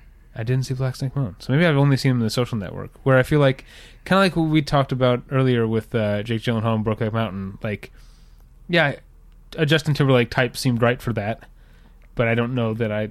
Uh, I, I guess the jury's still out for me on whether or not he has a range. Yeah, it- he was. I, I feel like he was absolutely the right person to play the character in Social Network. I feel like his natural charisma as a as a performer uh, came through, and the character himself is something of a rock star in that community, so it makes sense. But and I and I thought he was fine in Black. I thought he he did some good stuff in Black Snake Moan. Nothing that a, that a James Franco or something couldn't have done better. Um, and then what was the other one? Alpha Dog. Oh, he's pretty. You know what? He's pretty good in Alpha Dog. Uh, he really does some stuff there that I wasn't expecting. Where he seems strangely. He's still charismatic. He's still charismatic, but the character is first off. There's some homoeroticism to his relationship with Emile Hirsch. He might be vaguely in love with him, but more than anything, he just seems he's a lackey, Hmm. And you would never think of Justin, Justin Timber- Timberlake yeah. as being a lackey, but he genuinely plays it well. You know what? Thinking back on Alpha Dog, I'm he might never do that that well again, but I see that he actually does is able to adapt to what the role requires. So Okay. Um, maybe not as well as another actor would, but you never know. Now, uh, Diana, starring Naomi Watts as Princess Diana, this is like a Carrie situation where I wouldn't be interested except for who the director is. Yeah. Because uh, I, I feel like uh, astute listeners might know because I mentioned it before, but any Nazi or Holocaust movie is a hard sell for me. Yeah. Um, I, I don't, you know, I don't want to sound disrespectful, but it's just there's so many of them that it begins to feel rather exploitative. Yeah, because Uh, it's like, are you bringing some? It's not unlike the sequel thing. Are you bringing something new to this discussion? Because a lot of people have been talking about it for a long time, and if you're not, then you're kind of cashing in. Yeah. And so all that said, Downfall is great. It's a really good Yeah. movie. So the fact that he's doing and I know his only his last English language movie was uh The Invasion, which was uh, Oh, yeah. one of those you know, he got taken off it, it got um se- sort of secretly they re uh, shot most of it with the director um who did V for Vendetta? James McTeigue? Is that his name? I don't remember now. But anyway, there the- is somebody named James McTeigue. the guy who did V for Vendetta, they brought in, and he like uncredited redirected most of the invasion, so you can't really Okay. blame Oliver Hirschbiegel for that Right. movie, which I never even saw. But uh, so, um, but him doing another uh, biopic, and especially like with Downfall, another one that's um, sort of like Lincoln was last year. It's not a story of Lincoln's life; it's just this one period, and so it details her rela- relationship with. Um, uh, I'm looking at the name here, Hasnat Khan, who was a British Pakistani surgeon. Khan. Yeah, but this uh, played by Naveen Andrews. I like him. Yes, of Lost and of The English Patient. Yeah, What do you think? Do you think of Lost first? I do, but I do think of him. When I think of the English patient, I do think of him quite a bit. He looms Yeah. large in that. Yeah, he's one of the better parts of the movie. Um, yeah, here, my concern is just I know it sound maybe this is unfounded, but just Princess Diana has been pretty much sainted. and any movie that's going to deal with her runs the risk. And this is about her fighting against, trying to ban landmines. yeah. So it's just like, I I get the feeling this is not going to be a full character. yeah. But yeah. you never know. Yeah, this might uh, this could be an Edward Zwick film, which I would. I've always liked. I'm a defender of Edward Zwick. Yeah, you like it more than I do. Uh, but yeah, he's not a. There's not a lot of nuance or depth to his films. Yeah. Um, okay, uh, Kill Your Darlings. Um, I could not be less interested in something about the Beat Poets. Yeah, I'm with you. I now, unlike on the road last year, which was not good. hmm Did you see it? No. Keep that up. Way to go. Okay. Keep doing what you're doing. All right. Keep not having seen Yeah, on the st- road. stay the course. yeah. Um, uh, but unlike that, I'm interested in this cast because I like Daniel Radcliffe, and as mentioned, I like Dane DeHaan. yeah. And Daniel Radcliffe is playing Allen Ginsberg. Well, and it's got Jack Huston in it. And you haven't seen any Boardwalk Empire, have you? No, but I feel like I know him from something. He, I think he- he's been in some other things, but he's really great. So yes, this is a good cast, but I feel like they're going to be wasted playing characters I don't like, have no sympathy for, and find remarkably boring. Yeah. Although I mean, of of the beats, Allen Ginsberg is the most interesting to me I've, I've because I feel like he wasn't. You know, who was it who? Oh, I can't remember who it was. Like some famous novelist said about on the road that isn't writing, it's typing. Uh, and uh, I, I feel like that's funny and probably true of Jack Kerouac, but but um, despite Allen Ginsberg being a part of this um, whole bullshit pretentious scene that is completely unrelatable to me, I do feel like he had real talent. Yeah, I think he was talented, but I've also, in some way, shape, in a number of different forms, have seen interviews with him, and I just find him to be not merely because I disagree with him on a number of things, but I also just it's the way he believes in things that I find remarkably insufferable. And admittedly, this you know that doesn't mean that the character is going to be like that. And I'm I'm interested to see what Daniel Radcliffe does with the role. Um, but it is one of those things, and that's the thing. It's not as though I only see movies with characters I like, but I just I get the feeling that it's going to probably over overly romanticize stuff that I think is horseshit, and I, I just will not be that interested. Yeah, that's how I felt about. Uh, that's how I felt about um, on the road. And actually, that's how, I'm looking up Jack Huston. That's all how, also how I kind of felt about Not Fade Away, which is what I know Okay. him from. And I also know him from the um, HBO miniseries Parade's End, which was super great, Okay. starring Benedict Cumberbatch. Ugh. Sounds awful. yeah, it's terrible. All right, let's let's move on then. Uh, blue is the warmest color. Hearing a lot of, uh, lot Yeah, of chatter about this one. Is it wha- okay? Uh, looking at the article here, yeah, it won the the Palme d'Or at uh, Cannes. So But and also- that's that's where I first heard about I it. was at a press screen the other day, and um, one of my favorite slash least favorite things to do is just listen to other critics talk about the movies they've seen to Mhm. one another because uh, most of them are just just intolerable people. But um, a, a number of people were, uh, or one guy in particular was complaining that blue is the warmest color.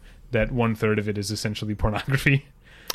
Yeah, so uh, I don't know if that's a, if that's a selling point for you or or not. But um, I'd say the Palme d'Or is a bigger selling point for me probably yes. again, I'm not going to try and act like I'm too good for pornography, but I don't need to pay 15 bucks and go to an art house theater to see it. It's free everywhere.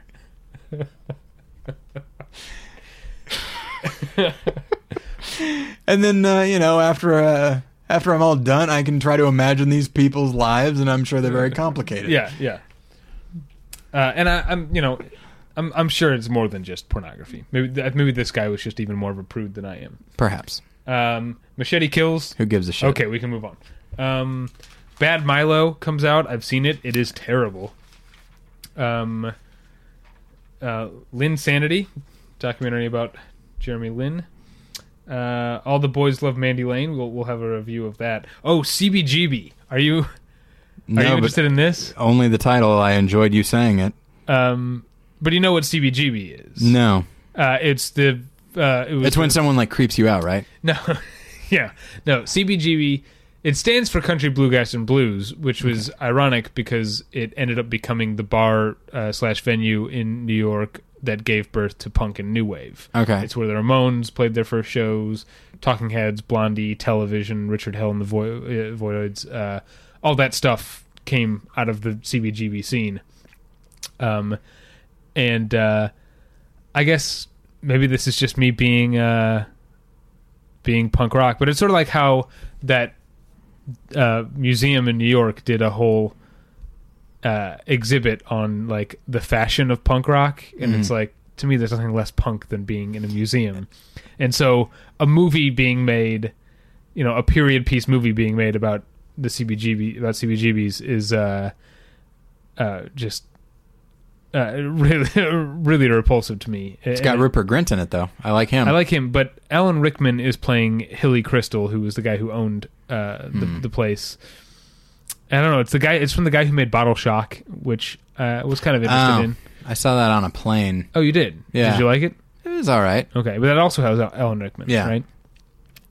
I don't know. uh, Maybe this is just me not wanting. Not that I was around. That I wasn't even born. uh, You know, when the Talking Heads played their first show. But uh, that was the stuff that I discovered in high school that like helped identify a lot of my personality and worldview. And I uh, maybe just not ready to see that uh, in a You know, any anytime a movie, and we're talking about a little bit with uh, Kill Your Darlings. Um, anytime a movie wants to, or a TV show portrays something that was like countercultural or, or uh, you know, had a cult status, um, or kind of set itself up as being not the norm, I feel like the more countercultural it was, the more totally mainstream and easily digestible the movie will be. Right. Even a movie like that I that I enjoy, though admittedly I haven't seen it in a long time.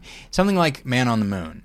I mean, Andy Kaufman was really committed to just no one liking him. He was going to do what he was going to do, and if no one liked him, so be it.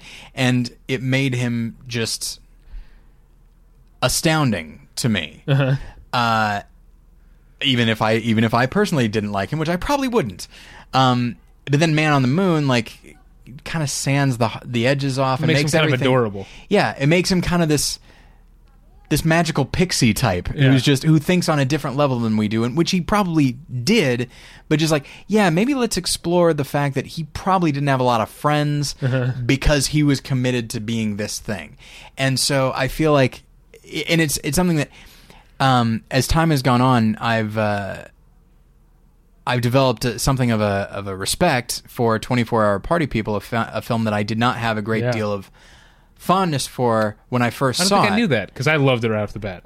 Yeah, I just I, there was a lot of stuff I liked about it, but I just felt like ah, but it's just it, it was hard for me to like get invested in because it didn't. You know, the characters were not the type that you could get invested in easily. But I then I realized like, well, that's the that's kind of the point Well, yeah, the movie of like the of the film. um, and now I'm drawing a blank on the guy's name that Steve Coogan plays. Uh, Tony. Uh, I don't know. Yeah. Tony's all I got. I don't Uh, remember. But um, And it might not. Is it Tony? Now I'm questioning. I'm almost it. entirely sure it's Tony. I'm going to look it up. But the thing that's funny, if you know about that guy, which I swear I do, even though I don't know his name, um, is that the movie seems really like smug and clever and really pleased with itself, and then you find out about him, and it's like, oh, the movie's just taking on who he was as a person. right, right. And so it's so I feel like I don't know what what were we talking about with that? Oh yeah, we were talking about CBGB, CBGB, and yeah. just Tony Wilson. okay, just yeah. I, I'm trying to think of some examples like of like movies that want to portray a certain person and the mentality that they were that that person lived out. I guess to a certain extent, you've got like Fear and Loathing in Las Vegas, which was willing to be as just awful Uh, yeah. and crazy as That's these characters. that's a good were. Um, another one I like um, is Velvet Goldmine, which manages to be about Iggy Pop and David Bowie by making characters that aren't, you know, that's not who the that's not those aren't the characters' names in the movie. It's a fictionalized movie that is inspired by Iggy Pop and David Bowie. Yeah. And uh, that, I don't know, have you seen it, Velvet Goldmine? Uh, yeah, I, I saw it when it first came out. Uh, it's a good one. Yeah. I like that one.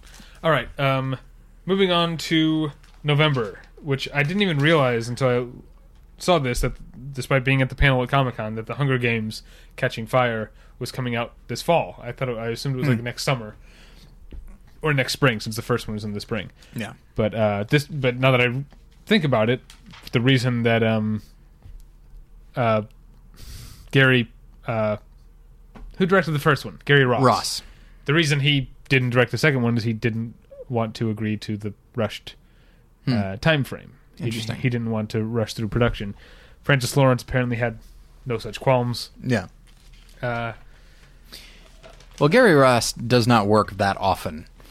And so I feel like maybe he just is like, ah, I need, I need at least five years. I think he did what I would like to think I would do, in that he had a, a mega hit with Big and probably lives comfortably enough that he's like, I can do what I want. I'm sure not that he's never made like all his mo- movies make money. You know, Seabiscuit, Pleasantville, uh, Hunger Games obviously is a huge thing, but he probably lives comfortably enough and not extravagantly that he can choose to do this. He had his big hit, and now he can make Yeah. the films he wants to make. And I'd like if I were a creative person like that who were who was making movies. That's how I like. I like to think that I would be. I hope so. That I would just. I wouldn't like go buy a mansion in Malibu. I'd buy a decent house somewhere, you know, in Hollywood or whatever. I feel like I'd still live in the valley. There's some nice places in the valley. Toluca Lake is okay. There are definitely some. Uh, Tuca Lake feels a little like it has a little less personality. than Uh, that is places. true. It, Toluca Lake and Burbank, like that whole area, does Yeah. seem a little uh, insulated Yeah, and uh, safe. yeah. But Anyway, okay, moving on.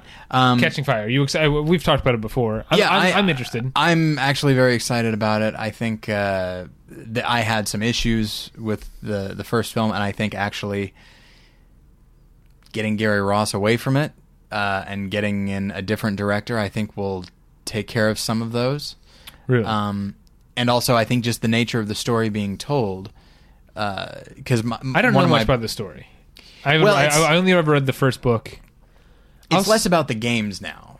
You know, the but first it one is another game in this one. Yeah, but this one, but the first one was all about that. This is about a lot of stuff outside of it, and there is a game as well. But there's a lot of like intrigue, like a lot of the stuff that was kind of hinted at in the first film that I really liked uh, and wanted more of. Uh, it looks like this is going to have more of that, and also I just really enjoy the.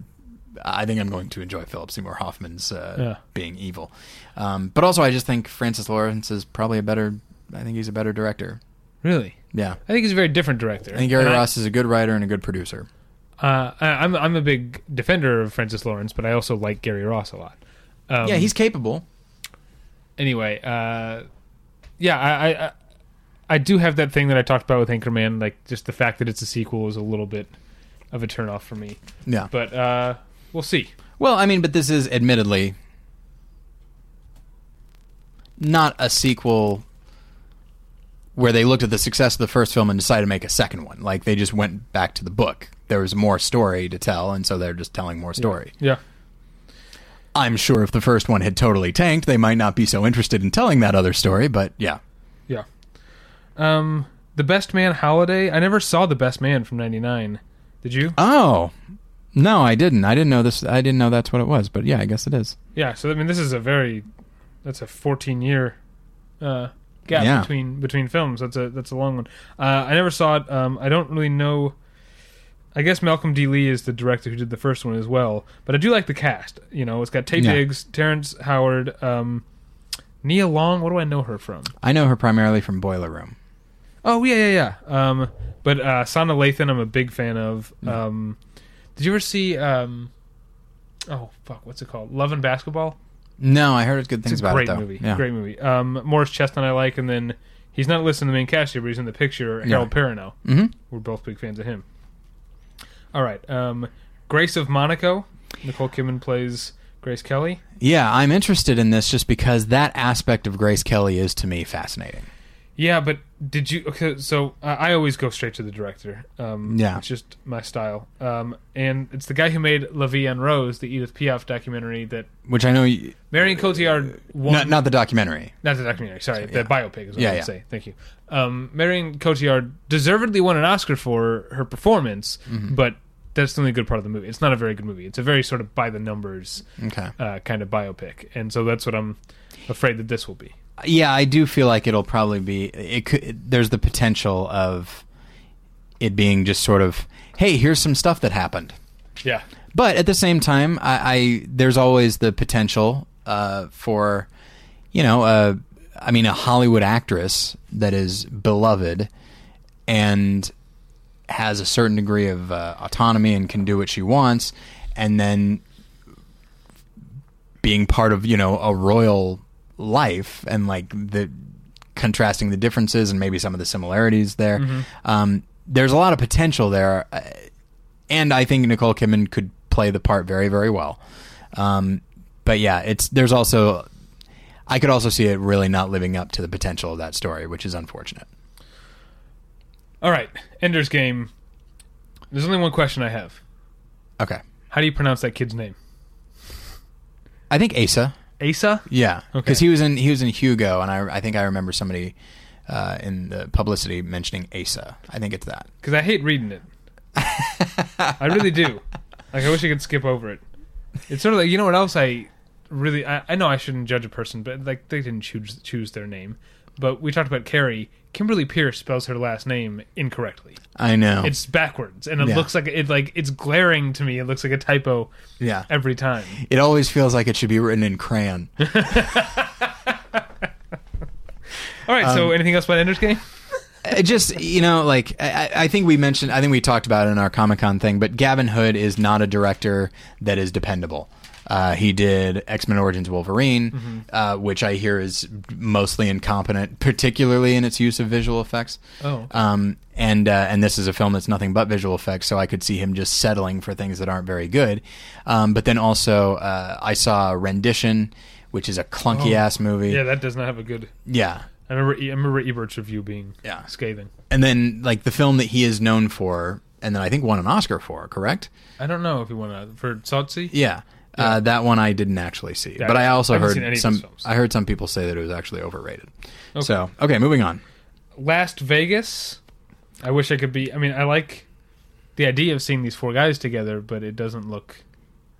Yeah, John like John kind of. Turteltaub is not a uh, director that draws me in. Yeah. Um, I think of him as one of the. Uh, isn't he one of the stable part of the stable of directors of like a Jerry Bruckheimer? Well, yeah, he did the. I think he did. Did he do both the National Treasure movies? He did at least the first. He did one of them, yes. I don't Yeah. remember which one or both, but uh, but yeah, and so it does feel like Maybe Simon West did the other one. I, di- I get I get this. I think I think he might have actually. Okay. Um, yeah, I get a strong uh, bucket list vibe from this. Yeah. You know, like hey, wouldn't you? It what you said, like oh, I'm excited to see those actors together. I feel like that's not unlike seeing that picture of Arnold Schwarzenegger and Sylvester Stallone. I feel like this picture of like, hey, look at these three guys. Look at these guys occupying the same frame. That's interesting. But the one thing that gets me just have like a roundtable interview where those guys told stories from their careers. that That would be better than just- Ebert always quoted Siskel as saying, "Is this movie as interesting as the same actors as filming the same actors eating lunch together?" you know, and just and in this case, I have to assume it's probably going to be no. You never know, and. I do like Kevin Kline. Anytime he's given the opportunity to be in a movie, I'm excited about it. Well, do you know something about Kevin Kline? What's up? Do you want to know where he's from? Huh. Hang on, let me try to. Is he from? I'm gonna say Tampa. Is he from Tampa? I know you're a big fan of Tampa. No, he's from St. Louis. oh man, Um, Thor: The Dark World. I'm interested. Uh, again, uh, I don't like sequels very much, or I, I generally dislike sequels, but I uh, largely enjoyed Kenneth Branagh as Thor, Mm-hmm. and um, Alan Taylor is a f- TV director I've been a fan of for you know most of my adult life. Yeah. And let me ask you this, because I'm, as far as Game of Thrones, I'm unfamiliar with his work for the most part. Uh, and even though that is a very epic show in many ways, as far as scale, um, do you think he's still a TV director? And do you think he will be able to rise to the occasion of, of film? Yes, I do think he will be. Able Okay. to.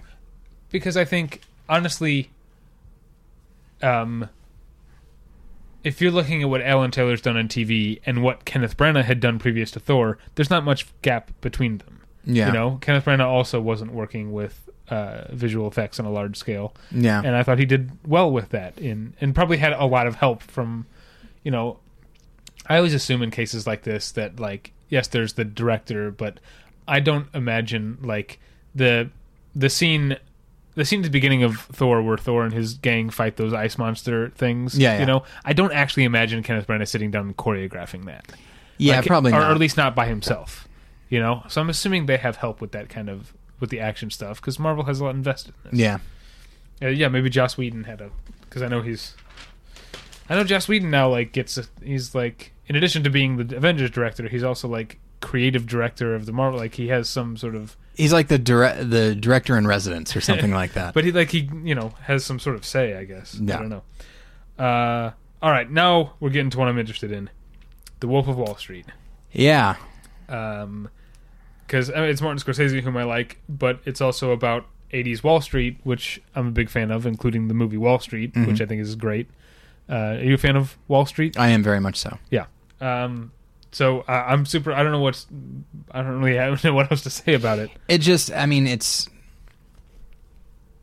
as all okay. So as you know, I'm not a big fan of Hugo, uh, but I'm excited to see uh, Martin Scorsese delve back into a certain degree of decadence and explore what that looks like, exploring the glamour of it, but also the downfall aspect. And it just looks like, and maybe it's just a well put together trailer, but it just really looks like there's a real vibrance to it. Yeah. Um, and also, uh, and I'm sure DiCaprio is doing a good job. I'm al- I always like seeing him not be dour, Yeah. and I and so I'm looking forward to that. But also, I'm really excited to see that Jonah Hill performance and and Matthew McConaughey. Have you seen the trailer for it? no, I haven't seen the trailer. I know it's got Kanye West music in it, right? Okay, Which I, li- I like. I'm a Yeah. big fan of anachronistic mu- music in, Yeah. in movies and movie trailers because I feel like I don't know. This isn't enough for a whole. I mean, we could do a top of show discussion on this sometime. If music is non-diegetic, then I don't care if it's within the time period. yeah. that I don't. so you're a care big fan of a, a Knight's Tale. Actually, I mean, there's some things about the movie that I think, uh, you know, it, it goes a little too far with some stuff. Mm. But yeah, I really do like that. Or, but there's also like the um, that one sequence of that one Mad Men episode. It opens with all the women of Mad Men, like a montage of them getting ready for the day, and Yeah. it's set to a Decemberist song. Yeah, And uh, you know, I guess it's a little that was a little jarring at the time because Mad Men does tend to use period specific mu- music, yeah. but there's no reason that should be a problem. Yeah, it's just something we all kind of accepted that, like, oh, well, this is. It's like, well, yeah, th- there's no music playing anyway. yeah, So w- we're all willing to accept that there's music playing where there isn't. And So why not just make this take this extra step? Yeah. Um, Uh, but, but I yeah. don't know if you read if you read this article, but you know we were we've just been talking about Edgar Wright and how you know the the idea that Shaun of the Dead, Hot Fuzz, and The World's End are a trilogy, even though Mm-hmm. they're not the same story or characters at all. They're like a thematic trilogy, Right. and you think about that with certain other directors, you know, Kieslowski and and uh, Eric Rohmer um, did stuff like that.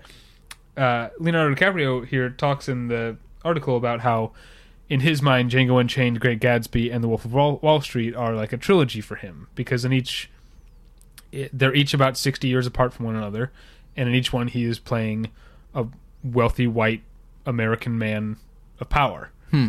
uh, and, and sort of um, investigating those types of people at different times in American history. Hmm, that's interesting. Yeah. Yeah, it's I'm, and you know what? I know you don't like to see trailers, but I also know that you are a, a respecter of a good trailer. Uh-huh. Uh, seek this one out. You you Okay. you owe it to yourself. It's a well put together thing. And I like Kanye West. What do we know about The Book Thief? Almost nothing. Okay, it's based on a 2006 novel. It stars Geoffrey Rush and Emily Watson. Kid's story about a girl in Nazi Germany. Uh-huh. Directed by uh, Brian Percival of Downton Abbey. I, now I will say this: it is narrated. I'm looking at the uh, description. It's narrated by Death, not a sickle wielding Grim Reaper, but a wry, likable, and witty figure. Like I like- Sadler in the aforementioned Bill and Ted's Bogus Journey. I don't know, but I like the idea of that. That sounds kind of neat. It could also be a little too cutesy, but I, I don't know. I like the idea of that. So yeah, that, that looks interesting. I like. I always like Geoffrey Rush. Okay, I don't care about Delivery Man. I don't think, but it could be good. Uh, you know, jury obviously remains out until. But uh, I just it feels a little too high concept for me. What is it? Uh, Vince Vaughn plays a guy who, when he was younger and s- struggling and didn't have his shit together, donated a lot of sperm and has then finds out that he is the father to 533 different kids. Okay. And I don't know, he tries to track them down or something. I don't know. It just feels very high concept. Yeah, I like Chris Pratt. I see that he's in it. And Cobie Smulders, who, Yeah. of whom I'm a big fan. Yeah, going to be bad, but High concept plus Vince Vaughn. you know what? He's Yeah, that's what you were gonna say. well, it's just I don't know. It's this a concept like this where it's this guy meeting all his kids and stuff. It, it- there's a high potential for uh and the Vince Vaughn thing. It could be like, oh, he's this motor mouth guy, but once he starts meeting his kids, he's going to soften up a little bit, and there's going to be like, I think it'll be a little treacly. Yeah. So, okay, Uh, Old Boy. Have we talked about this? I think we have. Um, Um, I like Spike Lee. I do too. I don't know what it is about. I don't know why he's the one to make this movie. One could make the argument he's not. But no, the fact that he wanted to makes me think he's got something to say. He doesn't. I mean, has he ever done a remake before? I Not to my knowledge. yeah. I, I mean, I, I I feel like Spike Lee is the kind of director who, like we were talking about Gary Ross, he doesn't do anything he doesn't want to do, Yeah. and I feel like that's the way it is with Spike Lee. Uh, he must have something, some reason he wants to tell this story. Yeah, but as we've seen from other movies, simply him wanting to do something doesn't necessarily mean he's going to do it well. No, but it could be interesting no matter what. Yes, Has Spike is. Lee ever made a movie that was just boring? Like he's made some that weren't very good, but has he had a, a, a, like, I, I don't think I've ever been bored by a Spike Lee movie. No, pro- I guess not. I do expect to possibly be bored by Spike Jonze' movie Her Why do you expect that? because he wrote it. I know.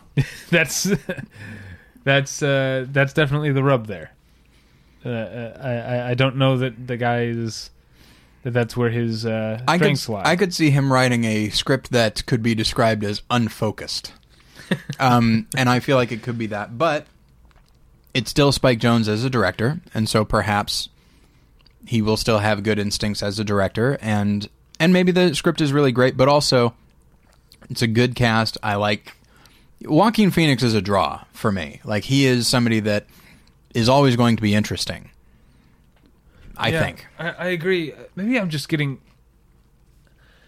I don't know. I'm getting kind of fed up with movies about guys with girl problems. You know, like there's this is a great. Joaquin Phoenix is a star, and then you've got a great female cast here: Scarlett Johansson, Amy Adams, and Rooney Mara. But they're all based on the premise. They're all sort of revolving around him. You know, where it Well, he seems is the main like- character. that's what I'm saying. Well, well you know, I, I guess I'd be, uh, you know, maybe this is just my politics shining through. But this movie were called Him, and it were Rooney Mara, and then like Joaquin Phoenix and uh, Jason Schwartzman and Justin Long were like rotating around her. I'd be more interested in seeing that movie.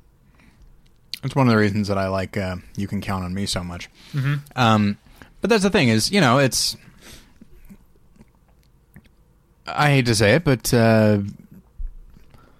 it is the story that he's telling. Now, maybe the, you could make the argument that it's not a story that needs to be told because it's been told in, you know, ad nauseum over Right. the years, and so. But at the same time, like, and and I think even even in this episode we've talked about like, oh, I've se- you know with Romeo and Juliet, I've said oh, I've seen it a million times, like. So even even I understand the idea of you know unless you're going to bring something new to it once again as we were talking about then really why are you doing this again? But uh, And we won't know until we've seen it if it's worth, worth telling. exactly, and so, but yeah, and I don't know when when dealing with issues like that where it's where it's like okay, it's another story about a man who has woman problems. As opposed to a story about, you know, a woman who has man problems. But let me ask you this. Uh huh. hopefully you do not you're not offended by this question. would then would you then be frustrated that oh they finally make a movie about a woman and it's all about how she has a problem getting a man, like at, like at what point you talked about your politics shining through? At what point would you then be satisfied? Yeah, I guess you know what you you poked a hole because if it's if it's truthful, if there's truth and honesty in it, then I'll Yeah. like it no matter what. Yeah, that's. I remember you said something to me a long time ago, um, and I don't remember the exact specification, but I th- I I'm sure it was sage, sage wisdom, sage advice. and you were burning sage at the time. I- it was very strange. Gener- sage is generally a watchword with me. I do enjoy the word watchword. Um, but uh, I think we were talking about Training Day, and I remember, um, I remember you and I were talking about the idea of, at the time, that was considered a black movie, and it would appeal to black audiences. I mean, I remember we read that somewhere, okay. and I remember I, I kind of took issue with that. Um, and but I don't remember. I don't remember who took what position. But I remember you and I, in talking uh, about it, we came to this conclusion: it's like a movie's not necessarily for. And, and you and I have gone on to talk about it specifically with like chick flicks. I'm Uh-huh. sorry to use the term, but you yeah, know what I mean. that's I know what Um, you mean though. But like, if a movie's good, it can be for anybody. Anybody that can appreciate is like, hey, this is a film about the human condition, and then, as it turns out, I'm a human. Mm-hmm. I may not be. I may not know what it's like to be black. I may not know what it's like to be a woman, or you know, any number of things. But if it gets it right, then there will be a relatability. And and you have talked about if a film is like the more specific a film is, somehow the by weird, it's counterintuitive, but by weird happenstance, the more specific it is, the more general it can be. Yeah. and the more it's about all of us. That's you know the example I always use of that is uh, you know I'm I haven't seen it in a while, so I don't know if this holds true, but I've always liked. I always used to like Neil LaBute's "Your Friends and Neighbors," Mm-hmm. except for it does that thing where they never say what city they're in, and Yeah. that's annoying to me because like somebody ordering a beer. yes, yes. Oh, I hate that. Um, and that, but the reason that's annoying to me is because there's no one who doesn't live in a place with a name. Like Yeah. that, it's not relatable to never have a name to the city or town or whatever you live in. Yeah. You know, it's not like people in again Terre Haute, Indiana, are going to say, "Oh wait, that movie takes place in Seattle." It's not for me. I only watch movies that take place in Terre Haute, Indiana. Yeah, and it's it seems to come from a place of it's like, hey, by get, making this city nameless, it's like it could happen anywhere. It's like, yeah, and if it's in Chicago, it could happen anywhere too. Yeah, like, yeah. It's I mean, unless there's a heavy snowfall, in which yes, it's not going to happen in Tucson. But but that's the thing, and so the If it did, though, oh, a there's your there's your movie right there. um, but uh, but yeah, and so I was just thinking that in that term, it's just yes, this is a story, uh, yet another movie about a guy who can't get his romantic life together. But anybody, you know, if it's well done, then anybody can get anything out of it, and Yeah. you can still learn from you know. Women can still get something out of it, and, and vice versa if, if it were if it went the other way. So Okay, uh, Black Nativity. Um, I don't know anything about it. It's based on. now this is something I, as a white guy, cannot relate to. Um, well, I I was bummed to find that it has nothing to do with Black Sabbath's Nativity in Black. it is actually an adaptation of Langston Hughes' 1961 stage musical. Uh, but it's it's um, it's got Forest Whitaker in it, of whom I'm a fan. Jennifer Hudson, I don't really have much of an opinion on. I like Angela Bassett. Do you? I don't know that I do. I feel like I should, but when I think of her, like when I think of like what's love got to do with it, I, I that's not. I don't I- like her performance. Really? I did. I really feel like she's overdoing it. Really swinging for the fences. Uh, I mean, obviously the stuff that that Tina Turner went through was Yeah. deserves a big reaction, but it, it really didn't feel like a very subtle performance. Maybe I was too young to see the subtlety in it. I Yeah, know, when but you, you think know, of y- Angela you're right, Bassett, What do you think of? I think of that. Um, and I know she's been in other things, but I don't. But I remember that being the. Mm-hmm. And I know she was in Waiting to Exhale, right? I never saw that, but yeah, probably. Yeah. And so. oh, awful. Um, but yeah, and so uh, that's the first thing I think of, and I remember thinking she was very good in it. But you know what? In retrospect, it is entirely possible that that is a really broad movie. yeah. So. In more ways than one, right? Yeah, Moving on. Watch out. Uh, Disney's Frozen. I don't think it's called Disney's Frozen. It's just called Frozen. All right, let's see here. It's inspired by a Hans Christian Andersen fairy tale called The Snow Queen, All right. which is, I think, not well known to many people. But how, uh, like, what was the status, popularity wise, of The Little Mermaid as a fairy tale I think- before the movie? I think nothing. I That- mean, uh, obviously, it was important in, like, uh, you know, um, Copenhagen or whatever, yeah, um, where there's like the famous statue. I think that's Right. in Copenhagen. I think so. Yes. Uh, and then there's a recreation of that statue in Solvang, California. I don't know if you've ever been to Oh, Solvang, I haven't. but it's a little. It's like, do you know about Solvang? It's like it was settled by Danish settlers, so it's like a little Danish town. It's got windmills all over and stuff. That's and it, nice. it has on one of the street corners in like the little cute little downtown area, uh, like a, a recreation of the Little Mermaid statue. Hmm. Uh, anyway, Solvang's an awesome place. yeah, and so That's yeah, no, we're I- talking about though. Right. Yeah. No. To my knowledge, uh, it was not. It's not like it's Rumpelstiltskin or you know Rapunzel or anything like that. Like Little Mermaid, I think, was made famous to an entire generation of people as Yeah. a function of the Disney movie. So maybe the Snow Queen will do the same if this ends up being good. One of the voices, Josh Gad. Oh man, that guy you can't Yeah. can't get away from him. Now, okay. Do you know your feelings about uh, Romeo and Juliet? Yeah. Okay. I think I kind of feel the same way about Great Expectations, which, despite not being a huge fan of Charles Dickens, I've gone back and forth like my whole life. Not my whole life. I didn't care, obviously, when I was three years old. But for as long as I've like known who Charles Dickens was, I've gone back and forth on whether or not I like him. Uh, I don't know. Really, where- I like him a lot. Uh, I don't know. I mean, so, some of his stuff feels so. Um, I guess for the time, probably very sensationalistic, uh, and and um, pedestrian, maybe, or or like uh, trying to appeal. And I know that's what he. I mean, he was writing for you know you know we were talking about uh, like mainstream movies being sort of vulgar and stuff. That's like that's what he was. You know, he was Yeah. There's writing. a- there's he a- was writing for the masses. There's a populist quality to his writing. Yeah, and and in some ways, and then also knowing stuff about his personal life and uh, his divorce and how cruel he was to his wife, kind of. And then and it. he ran a workhouse Right. that uh, you know, and just more. yeah. Um. anyway, uh, so, and I love Great Expectations. I love uh, um, David Lean's Great Expectations. it's great. Um, there are things about Alfonso Cuarón's Great Expectations that I quite like uh, Mhm. visually. Um, I, I don't know. Uh, Mike Newell is a real hit or miss director for me. Um, I like Four Weddings and a Funeral. I like Donnie Brasco. I he made my least favorite um, Harry Potter movie. Right. Do you think that's his fault though, or do you think it's imperfections in that story?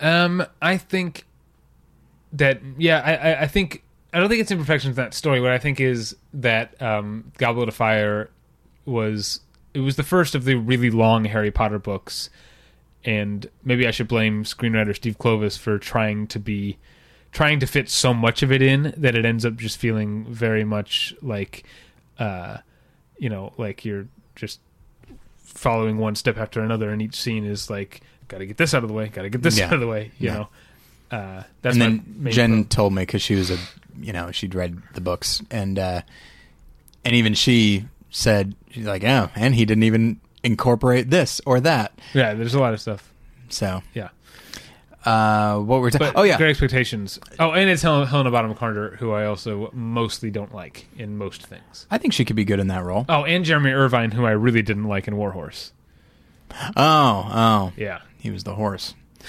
uh, and totally unconvincing. Uh, yeah, you know, I remember something that I said last year about Anna Karenina, and the reason that I liked it is because there is a feeling where it's like, hey, here's a story we're all familiar with. Uh, now let's watch these people do it.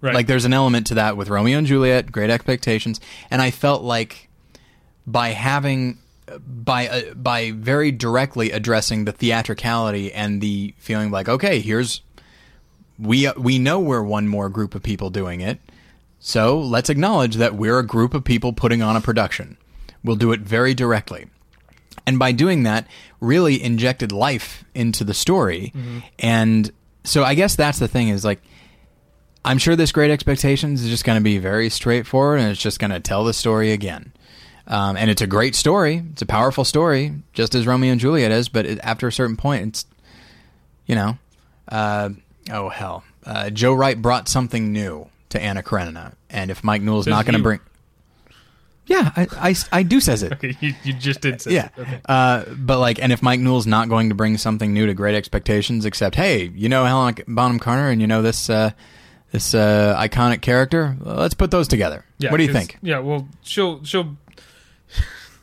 she'll find new depths. She'll find new subtleties and nuances to Miss Havisham, right? That's Helen Bonham Carter's style. First off, you have not seen the King's Speech. She is very, very good in the King's Okay. Speech. For a lot of the reasons that you are dismissing her now. Okay.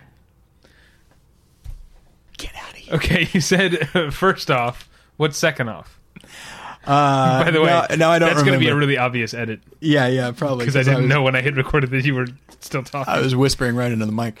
Uh, I do not remember what was second off. I'm sorry. Let's move on. Okay, um, about time. It, okay, who was in the Time Traveler's Wife? Was that also Rachel McAdams? I think so. Yeah.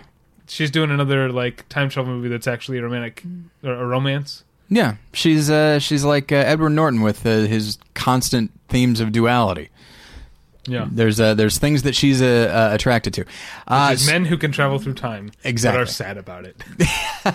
well, and I did see I saw a trailer for this, and yes, it does look a little, um, you know, cheesy. But first off, I like uh, I don't know how you say his name, Domhnall Probably Domhnall. Domhnall Gleeson. I like him a lot. He was in. Uh, uh, Aforementioned Anna Karenina.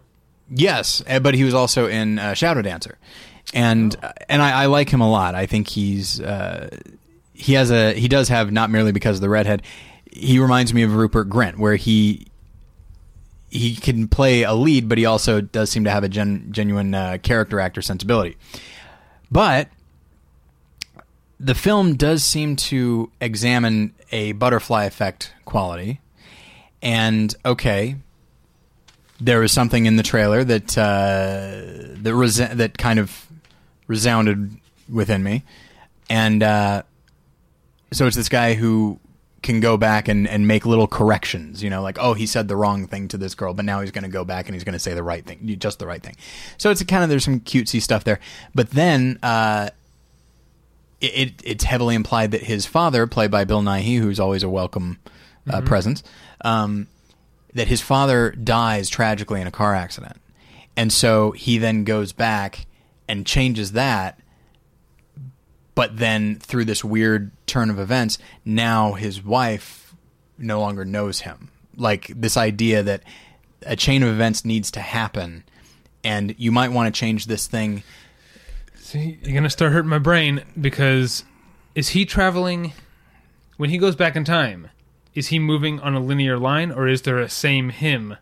Like, is he traveling back and And he can see himself. Yes. I have no idea. I don't. I don't think so. So if he's just a, if it's just a linear line, if he changes his dad's car accident so that his wife, he and, and his wife never meet, how does he know he ever met his wife? I begin know it's the same shit. Believe me, I know. I Ah. it's, it's the thing that bothers me tremendously. That's not the point. The point is I, the thing is, everyone says that when I when I complain about that stuff with like Looper or any other time travel time travel movie ever. It is the point. I I've can't spo- get past it. I've spoken for hours about frequency. All right, you're preaching to the choir. All right, and Although so, I, I've probably changed, but at the time I disagreed with you about frequency. yeah, but I might I might feel differently now. Yeah. 'Cause I think I'm sick of it. I'd rather see more movies about white guys with girl problems than another time travel movie. Just leave it be.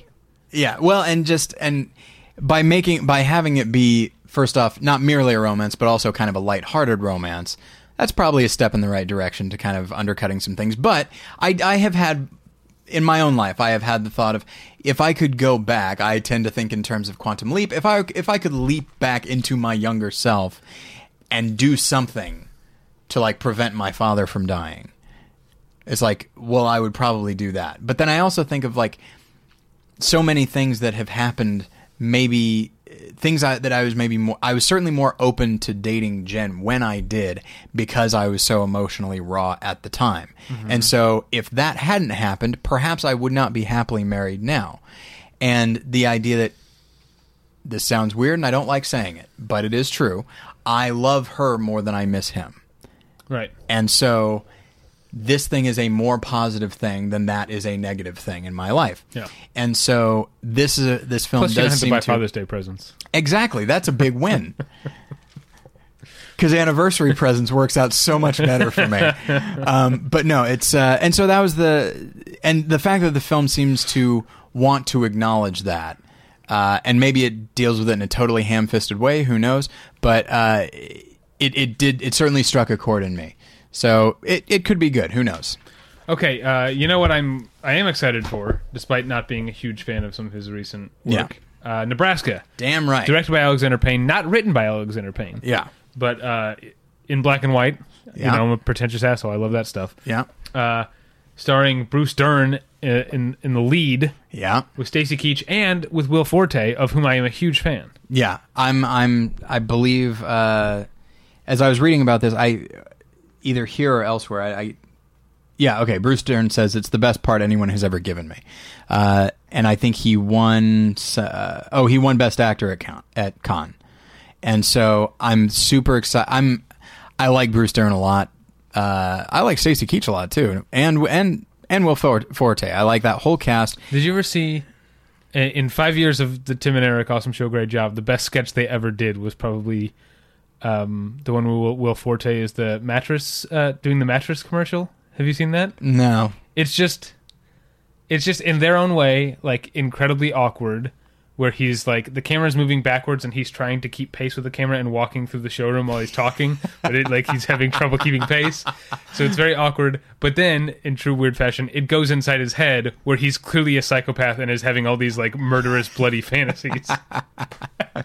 That sounds delightful. yeah, it's awesome. Um, but yeah, so I'm I'm very very excited about this. Uh, just an opportunity to watch. See, like okay, that other what was was it La- Last Vegas or whatever? Yeah, yeah. Okay, see that seems like you know the bucket list or whatever. It seems like it's like hey, wouldn't it be neat if we got these guys together? Because and because it's Morgan Freeman and uh, Robert De Niro and Michael Douglas, like big stars. There's an element of like, oh hey, this will be this will be awesome.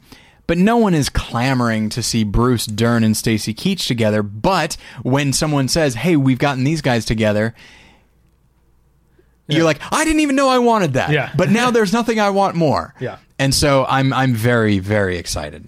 Okay, I'm not excited for Mandela: Long Walk to Freedom, just because I, I don't know. I you know Aside I- from liking Idris Elba, I just feel like yeah, like although I mean the the makeup on this picture looks horrible. yeah. Um, and but, I mean, if a movie's good, I don't buy. You know, I I um notoriously, in my own mind at least, liked J. Edgar, which no one else did. Yeah. Um, it, but and even though I can fully admit that the makeup is really bad looking Yeah. in J. Edgar, it doesn't bother me because I like the movie. So if I like this movie, then I won't mind that the makeup is so bad. Right. But uh, like with sequels, I tend to be suspicious of biopics. This one is not directed by Oliver Hirschbiegel. It's directed by the guy who made the other Boleyn Girl, which I didn't see. Mm. Uh, so there's no reason for me to be very excited about it. Yeah. Um, anything else worth mentioning? In no, okay. Let's move to December. To December, August Osage County. Um, man, It- it's a great cast. It, it great sounds cast. it Uh, sounds uh, really good. again, I'm going to sound like the you know uh, liberal d bag, but it's a, it is a great cast of white people. Um, it seems like a very white movie. It's directed by John Wells, who I Right, who made that movie that I wanted to see? Um, Company Men. Yeah that was him. because he's a TV guy. You know, he did Yeah. worked on ER and West Wing. Yeah. Um, but I think the first movie he directed was Company Men, which I didn't see, but I heard is good. I heard it was I heard it was pretty good, not Okay. not great, but yeah, um, yeah. I mean, it sounds like a good story and really a good showcase for for these actors. But may, maybe and maybe this isn't the right attitude, but it, it sounds like a good showcase. Maybe too good of a showcase. Maybe it, it does kind of have a prestige quality to it. Yeah, it's supposed to be a great play. Yeah, and the fa- yeah the fact that it's based on a play, I feel like is probably I don't know. I, I I'm trying to think of I'm trying to think of what to say. I just feel like as long as as long as John Wells like tries to kind of stay out of the way a little bit. I don't know. Right. And just not necessarily I mean obviously you can still have a director's hand, but there's a lot of directors who will try to direct against a play and be like, okay, well, people aren't Yeah. gonna people aren't gonna want everyone just in one room. Like we can't have Right. that. So we're gonna set this scene on a moving sidewalk in an airport just because. Yeah, even though no one would ever have this conversation in this place. So yeah, so as long as he doesn't do that, then I I, I think he'll. I don't know. I think there will probably be inherent power.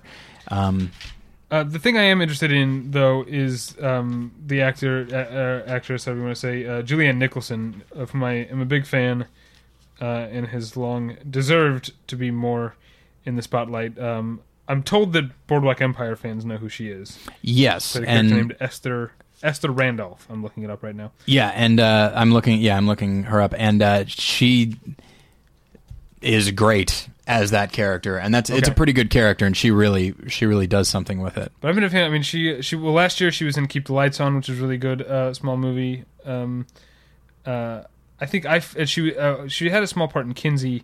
I first knew her from a kind of dumb but kind of audaciously funny comedy called Seeing Other People. Uh, I don't know if you remember. I can picture the uh, the cover, the DVD cover. Yeah, so it's basically um, she and uh, Jay Mohr play a couple who are like about to get married and decide they haven't had enough experiences, so for a certain period they'll have an open relationship before they get married. Yeah. and of course it doesn't go well. Uh, it's not a great movie, but she was really great in it, and I've always I've sort of kept track of what she was doing since then because I, I liked her in that. Yeah. All right, do we have to talk about The Hobbit? Uh, I'm interested. I I mean I'll I'll see it, but I, I mean I probably won't pay to see it. I'll probably get to see it. Yeah, Um, like I, that's the luck of what I do. on the plane back from uh, Switzerland, uh, and the seat in front of me after I watched uh, Working Girl and uh, Saturday Night Fever, I uh, turned on The Hobbit, and I was like, I'm not going to watch this whole thing because a lot of it I don't like. So I'm going to skip to the scenes I like, uh, which is something I don't like to do. But I'm on a plane. Who gives a shit? Yeah. And so I skipped to obviously the Gollum scene, which is probably the best scene in the film, I agree. best sequence in the film. Um, but I also skipped to um, there shortly thereafter when uh, the character is talking when they're talking about Bilbo and saying, you know, he's left us, he never should have been here. And then Martin Freeman steps out and delivers a beautifully written and even better acted monologue in which he talks about, you know, he goes, "Yes, I I miss these things. That's my home. That's where I belong. You don't have one." It Yeah. just and It, first it is memorable to me. it's a like I almost welled up on the plane as a function of his performance because that the, it's well written it's very well written but it would have been easy to play that up but he actually uh, he plays it down by being very hobbity about it Yeah. and so my hope is that there's more stuff like that but of course I think more it's it's if anything it's likely to get more epic not less Well, um, here's my trepidation. Other than the fact that I really didn't like the first one, but again, this seems to be a theme of this episode. That's awesome. You add a female character where there one didn't exist, but then you cast Evangeline Lilly. Really? yeah I mean don't get me wrong she does look very elvish yeah, that's true. so Okay, um, Out of the Furnace with Christian Bale and Casey Affleck. I like the cast. yeah Um, I'm a big I'm, I'm a big fan of Casey Affleck. I'm, me too. I'm so He ha- should play Batman. you son of a bitch. Even after all these years, it still sneaks up on me. Uh, but yeah, this sound this sounds cool. And uh, apparently, it's the guy who directed Crazy Heart, and it's something that Christian Okay. Bale was apparently, um, really you know dedicated to to doing and, and helped get made. So uh, uh, it definitely has some things to recommend it in, in, in its backstory. Um, I, I- we're not qualified to talk about Tyler Perry movies. Right? Yeah, yeah. I saw Diary Diary of a Mad Black Woman, and that's it. Have you Yeah. seen any of his films? No, Okay. Uh, Inside Llewyn Davis. Coen Brothers movie. I'm gonna see it. Yeah, there's hard. Like, I'm obviously excited for that. It's And- Justin Timberlake again. Yeah, and I should mention, I, I, I hate to, I feel like how how strange is it that we breeze over the movie we do want to see, you know, uh, as it- as though it were a, f- a foregone conclusion. What I will say is that yes, Coen Brothers, I like them a lot, and it's probably going to be very good. Uh, Oscar Isaac is somebody I've been having, I've had my eye on for a while. Like he, as an actor, is really. He was in Sucker Punch and Drive. What else Yes. do I know him from? Uh, let's see. What else do you know him from? I don't know. I he was good in Drive, even though I didn't love that movie. I, I yeah, he really he's good. he he felt like a very. Uh, so many of the other characters felt like movie characters. He felt like an actual lived-in, Mm-hmm. real character. Um, I know him from he played Prince John in Ridley Scott's Robin Hood, Oh, I never saw that. and he's very good uh, as being kind of that snivelly type of guy. But I, I actually li- th- liked him quite a bit in Sucker Punch. Um, he's just an actor that I feel like is is really uh, going to go places, and he is. He plays uh, Llewyn Davis, and so I'm I'm excited uh, uh, that he is that they picked him as as their lead. I'm excited for the Monuments Men. Yeah. I, I like George Clooney as a director. I like heist movies. I like the idea that it's a historical heist movie. That it also has to do with uh, sticking it to the Nazis. Yeah. Well, and it's such an interesting idea that I mean, these are guys that are risking their lives to save works of art. Some people would say that compared to, say, a Saving Private Ryan, which this film is linked to through Matt Damon, Oh, right. uh, compared to that, which is all, you know, I mean, their mission is so noble. Some would say, someone look at the mission of this film and say it is ill advised, maybe even stupid. Mm-hmm. But it's a film that, by telling this story, it's saying art is worth it. I like you know, I mean, say, like Yeah. if there was if there was a print of, you know, if there was, a, I'm trying to think. I mean, obviously, something like Citizen Kane. Let's say like like Chinatown or something. If there was a print of Chinatown out there, and I had to risk my life to save it, and it would not exist, I feel like I might do it. Mm-hmm. I don't know. Well, good luck. It's e- it's e- easy it's easy to say that. Part of me is like Chinatown, whatever. Yeah, I saw it. I get it. You know, I, what am I going to be creeped up by John Huston again? I got it. But uh, but yeah, and so I, I like I like that its mission is so specific and it's one we haven't really seen before. Um, Secret Life of Walter Mitty. I don't. Uh, unlike a lot of people, I'm not familiar with the source material, Yeah, I'm not either. but I am familiar with James Thurber, who wrote the sh- source material. material. I've read a lot of his um, like memoir type, like short stories that are biographical, autobiographical, uh, and I think they're amazing. And he's incredibly funny, and so I'm, I'm sure that this source material is very good. Um, so I guess I'm excited. I don't know what uh, Ben Stiller. I didn't see Tropic Thunder. I did. Wh- What was the last thing he directed before that? Cable Guy? Was there something in between then? Did he direct Zoolander? Oh, he did, and I love Zoolander. I didn't see it. You still haven't seen it? No. It's really funny. I mean, I don't Um, want to like over, you know, overblow it or whatever. You know, it's not. I guess it's not an imperative, but it's a really funny movie. The thing that gets me about Secret Life of Walter Mitty, you know what? I, I feel like I understand what you mean when you talk about Spike Lee and Old Boy. Like what? Like there's something about Ben Stiller being the the actor and director that he is. For him to have, he doesn't direct very often. Right. So for him to have chosen to do this, a remake, Yeah. uh, means he must feel pretty passionate about the material. And so even But if this it's is a adaptation. adaptation, pardon me, yes, adaptation. Um, Oh wait, was there a movie before? But this isn't. If there was a movie before, Yeah, there's think one with was. with uh, Danny Kaye, I Oh, Danny believe. Kaye, yeah. yeah, um, but yeah, this is not a remake of that. It's yeah. It's like another- True Grit. Go, just going back to the Right. the source material. But either way, so it's probably something that he's very passionate about, and I feel like it'll probably come through in his performance. And also, I know I've been talking maybe maybe too much about trailers. Really well done trailer. Cool. I think you would really like it. Okay. So I'm I'm I'm really looking forward to it. And I like Kristen Wiig. I'm I'm a big fan of hers. Okay, Kenneth Branagh directing the movie about Jack Ryan. Yeah. I like Kenneth Branagh. I like. Um, I've only seen two of the Jack Ryan movies. I've seen the two non-Harrison Ford Jack Ryan movies. I saw obviously Hunt for October, and then uh, the one Some of all Some fears. of all That's a pretty good movie. It's better than it than I was afraid it would be. It's no Hunt for October. No, it isn't. Uh, and then I never saw Patriot Games or Clear and Present Danger. I guess I've seen all four of them. Okay. Um, and uh, here's But I also am completely unfamiliar with Chris Pine, Chris Pine because I haven't seen the Star Trek movies and I don't know what else he would. I didn't see. Was he in This Means War? I didn't see that. he was, and he was in People Like Us, Didn't which I saw for, saw for the yeah. site. Uh, yeah, he's a pretty good uh, and charismatic actor. I think I think he'd probably do a good job playing this character that I don't give a shit about. um, that's the thing. I've seen all four of them, and it's just like, oh, Jack Ryan. It's just I've seen all four, and there's just nothing tremendously interesting about the character except he's know- a job. That's you know, I, I feel again. I haven't seen the Harrison Ford ones, but I do feel like there's, um,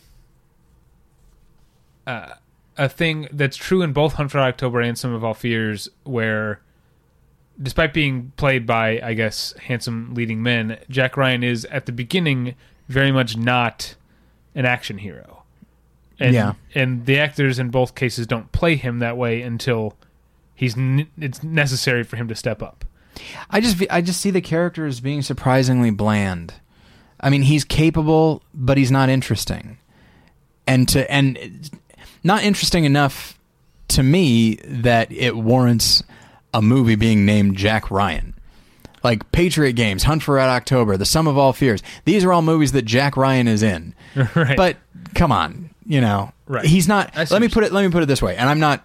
You know what high regard I hold Mickey Spillane in. If you were to name a, a movie Mike Hammer, that means something. I see what you're saying. You know what I mean? And Yeah, I guess. Yeah, I guess with Sum of All Fears, you bought your ticket to see if the bomb goes off, not to see what Jack Ryan's going to do. yeah, Right. I see what you're saying. Yeah. And Hunt for October is definitely more about Sean Connery. Or, I mean, I don't know about screen time, but there's definitely. Sean Connery's character is definitely more interesting. yeah. And Alec Baldwin. That's the thing. All the actors do a good job, Right, yeah. And I'm sure Chris Pine will do a good job. But the character himself is to me a blank slate. I see what you're saying. Uh, Dallas Buyers Club. Um, at this point, I'm just. Uh, Matthew McConaughey is just someone that I'm willing to follow. Yeah, Because he's making really interesting choices. got to watch that Wolf of Wall Street trailer. man. Okay, okay. Um, are also Jared Leto in drag? I feel like Jared Leto, he really wants us to take us ser- take him seriously as an actor. Yeah, everything I've said about Sean Penn, I, I feel like I've I should be sued for malpractice for not saying the same things time t- times ten about Jared Leto. but Jared Leto was maybe even worse because he's doesn't even have Sean Penn's talent. right, yeah, yeah, That's mean. just yeah, he does seem to be like like he's so like he because he's a good looking guy, Uh-huh. and it seems like he's so ashamed of it. And there's Yeah. there is there is a there's a history of uh, good looking actors and actresses trying to convince you that no, I got the job because I'm a good actor, uh, and so doing so he just does everything he can to mutilate himself Yeah. in some way, shape, or form um, to convince us. uh, Forty-seven Ronin. I know. I mean, action films, action fans that I know are excited about this. I don't. Yeah, I haven't watched the trailer. I know there's a trailer out. I haven't watched it. I haven't seen it either. So I don't really have much of an opinion, except that I, in a weird way, like Keanu Reeves a lot more than you do. You know what? I do too. Oh, I thought you- I, I- it, here's what it used to be. It used to be that everyone just sort of knew that he wasn't that good of an actor, Uh huh. but they kept casting him, and it's like, yeah, but we all know this. But you know what? A while back, I think he stopped seeing himself, or stopped trying to maybe trying to prove himself. Just or or maybe I started thinking about him a different way, but it just a while back he just said, "I'm going to be Keanu Reeves. That's all I'm ever going to be. I know I'm not that great of an actor, but I am something of a screen. I, I do have a screen presence. Yeah. I'm just going to be that." And so, like, I I think he was great as Neo, Uh huh. and I and you know anything that's like action oriented, he does have a screen presence, and I like more power to him. Like, he- you know what? What it comes right down to is like he's not hurting anybody. Yeah. Well, I mean, uh, on screen he's hurting a lot of people, but like. but he also seems like a really cool guy for two reasons. Yeah. One, you need to see side by side. Oh, uh, I'm that sure. Yeah. documentary. Um, you know, he's he's really interesting. That's really interesting, and it has. You and I were talking off mic before we recorded about lines from movies that don't seem like they should be the memorable line, but for some reason there's something about them on the page that it like stands out as memorable. Mm-hmm. And the one we were talking about in particular was in Seven. When Morgan Freeman radios to the guys in the helicopter and says, "John Doe has the upper hand now," it's such a weird, like, it's a weird line. But there's a part in Side by Side. Obviously, that's not a scripted movie; it's a documentary. But um, Keanu Reeves asks David Lynch, "Are you done with celluloid?" And David Lynch, in a very charming and David Lynchian way, says, "You know, Keanu, I think I might be."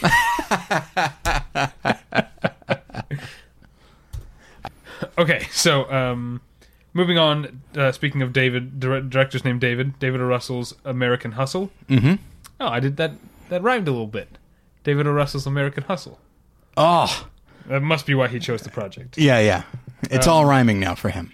But no, I mean, you know, we mentioned um, Donnie Brasco earlier, um, and this clearly with the costumes has a bit of a Donnie Brasco. But also, um, it's about Abscam, which is uh, only if you're a person like me who's seen Donnie Brasco a dozen times do you recognize the connection. But there is a there's a major reference to Abscam in Donnie Donnie Brasco. What what is what is Abscam? I don't recall. Uh, Abscam is where um, under what it, it's talked about in here because I don't want to get it wrong, but undercover FBI agents basically um, offered uh, um, uh, Arab politicians. I don't know. They pretended to be corrupt, like corrupt politicians, and took money from from Arab national or Arab royals. I, I- don't want to get it wrong. Okay. That's not the point. The point is they did it on a boat that they rented, and it was the same boat that the FBI rented in Donnie Brasco, Oh, okay. and it was in the newspaper the day that they were like having the mob party on the boat, and they were like, if any of the mobsters find out about this, Yeah, you know, if they if they make the connection, we're dead. that's right. Yes, Anyway. yes. Um, but now I feel like I completely got Abscam wrong because I don't remember exactly what it was. Uh, but um, it looks. I, I don't know. I- I- Is there a trailer? Uh, there might be, but I haven't seen it. Okay, because just the the photo here of Christian Bale and Amy Adams and Bradley Cooper looks like there's a bit of a comedic vibe to this. Maybe I, I've heard that that there is it is kind of ha- it does kind of have a dark sense of humor to it. Yes. I, I like that. I like Yeah. that idea. Yeah, I do too. Uh, I think David O. Russell is not necessarily at his best, but I think his best stuff tends to be kind of funny. Yeah, yeah. Uh, I mean, when you think about it, even the fighter is pretty funny. There's a lot of funny stuff. Um, but I mean, when I think of like spanking the monkey and flirting with disaster and even even Three Kings and I Heart Huckabee certainly. Yeah. Um, I think of a guy who came from comedy. Yeah, yeah. Not that Three Kings was was comedic, but it certainly was not uh, Well, dour did- drama. I didn't see Silver Linings. Did you? yeah, I did. Yeah, Is it funny? yeah, I think it's very funny. Okay. Yeah, Um, then I, I'm. I, I like the idea of this. Uh, of I, I, I I'm sure it's been done times before, but the idea of taking a true story that's a serious thing and making a comedy out of it. I guess the informant. you got to see the. Have you seen the informant? Never did. You got to see it. You'll love it. because I love that idea. That's fun. Yeah. All right. Uh, moving on to I don't know much about it, but it's a new Stephen Frears film, and that makes me uh, interested. Called Philomena. Is that yeah, how you'd say it? I think so. Yeah. Uh, but yeah, it's Judi Dench and Steve Coogan. It's directed by Stephen Frears. I mean, it definitely sounds like something that's uh, you know bougie people w- will enjoy. But uh, I aspire to bouginess, so I'll I'll go see it. Um, One could say you're uh, like a like a bouge bag. yeah, Um, Yeah, no, I I'm a huge fan of of Judi Dench. And uh, did you ever see Notes on a Scandal? no, I never did. I think that's her best performance. really? Yeah, it's there's it's there's really something to it. And you know what? Much as I do like love Helen Mirren and the Queen, I think Judi Dench should have won for Notes on a Scandal. Okay. But um, but yeah, and so and I and I like for the brief period I worked at the ArcLight, and um, uh, Mike Tyson would come in and see like these sort of middlebrow, sort of art house type dramas. Um, and I think he saw Notes on the Scandal. The one I remember him seeing for sure is the um, oh, and I can't remember the name of it. The Anthony Minghella film that came and went in like 2007 with with Jude Law and Juliette Binoche. yeah yeah yeah. Hang on, hang on, hang on. Rail, rails and ties or No. something like that. No, No, break broke. breaking something I think sounds Break right. is- oh well, we'll figure it Yeah, out. it's one of those. Okay, uh, moving on to The Invisible Woman, which I don't know uh, much about except that it's directed by Ralph Fiennes. Okay, and he did uh, Cori- Coriolanus, right? Which I never saw. That's right, I never saw that either. Yeah, but uh, let's see. So I guess he plays. No, I guess he plays Charles Dickens. Oh, Sorry, I'm just. Uh, I didn't. Yeah, I guess I. did- By the time I got this far into the the issue, I was probably just skimming stuff. Um, well, maybe he'll play him as the asshole that I think of him as, and uh, all will be well. uh, it certainly looks like uh, he's not a great guy here, Just based on the picture. and based on the description, Okay. It's- that, that if you were just basing on the picture, you're basically saying that Ralph Fiennes looks like a jerk. he does kind of. Okay. All right. Saving Mr. Banks. Uh, it's John Lee Hancock, which is promising. Promising, yes. We have liked his film. Well, The Rookie and The Alamo. yeah, and then I saw The Blind Side. Oh, I forgot that was him. Yeah. I didn't see it, so I don't. I don't, I don't have to hold that against him because I didn't see it. Yeah. Um, but it's Tom Hanks as as uh, Walt Disney, Mm-hmm. and then um, Emma Thompson is the woman who wrote Mary Poppins. Yeah. P.L. Travers. And I guess um, now I, I never saw it, but there was a documentary a few years ago about the uh, the brothers, the Sherman brothers, who wrote like the music and Yeah. stuff for Mary Poppins. It's supposed to be very good, uh, Yeah. but it deals with some of these same things about her difficulties. Yeah, and here they are played by Jason Schwartzman and B.J. Novak. That's fun. Yeah. Um, what I don't know, maybe because I'm dumb. Who's Mr. Banks? Mr. Banks is the is the dad from uh, Mary Poppins, Oh, I see. Okay. and um, yeah, and that's the thing. That's the frustrating thing about that trailer is it really just spells out everything that the movie's going to be as far as revelations that the characters have. But um, you should watch a lot of trailers. they come on before the not. I don't go to as many screenings as you do. Sometimes I. Oh, you you, know. actually pay to see movies. Yeah, I know. Good for you. Yeah, but uh, but yeah, and so uh, it it looks like it looks promising. It could be a little. T- it, sorry, I guarantee it will be too cutesy. Uh, but it also could be very charming, and I think it'll be that more than anything. So. Um, I, I could see it being very ingratiating to, to the audience. I mean, just casting Tom Hanks as Walt Disney, that's a, those are two pretty giant steps in the, in the right direction. Yeah, yeah. Um, and yeah, so it just it looks it looks fun, but probably nothing too remarkably heavy. Um, uh, no, there's a few more in here, but the last one I really am interested in in this issue here is Labor Day, Okay. um, because it's directed by Jason Reitman, who I feel uh, has gotten better with each movie he's made. Yeah. Each movie is, you know, what uh, Up in the Air is better than Juno, and Young Adult was better than Up in the Up, Up in the Air, and now Well, they're one- they're all better than Juno, including Wait, Thank You for Smoking. that's what I'm saying. Oh, right, he did that. Yeah. Okay. I didn't love that either. So maybe that was a plateau, or I don't know. I think I like Thank You.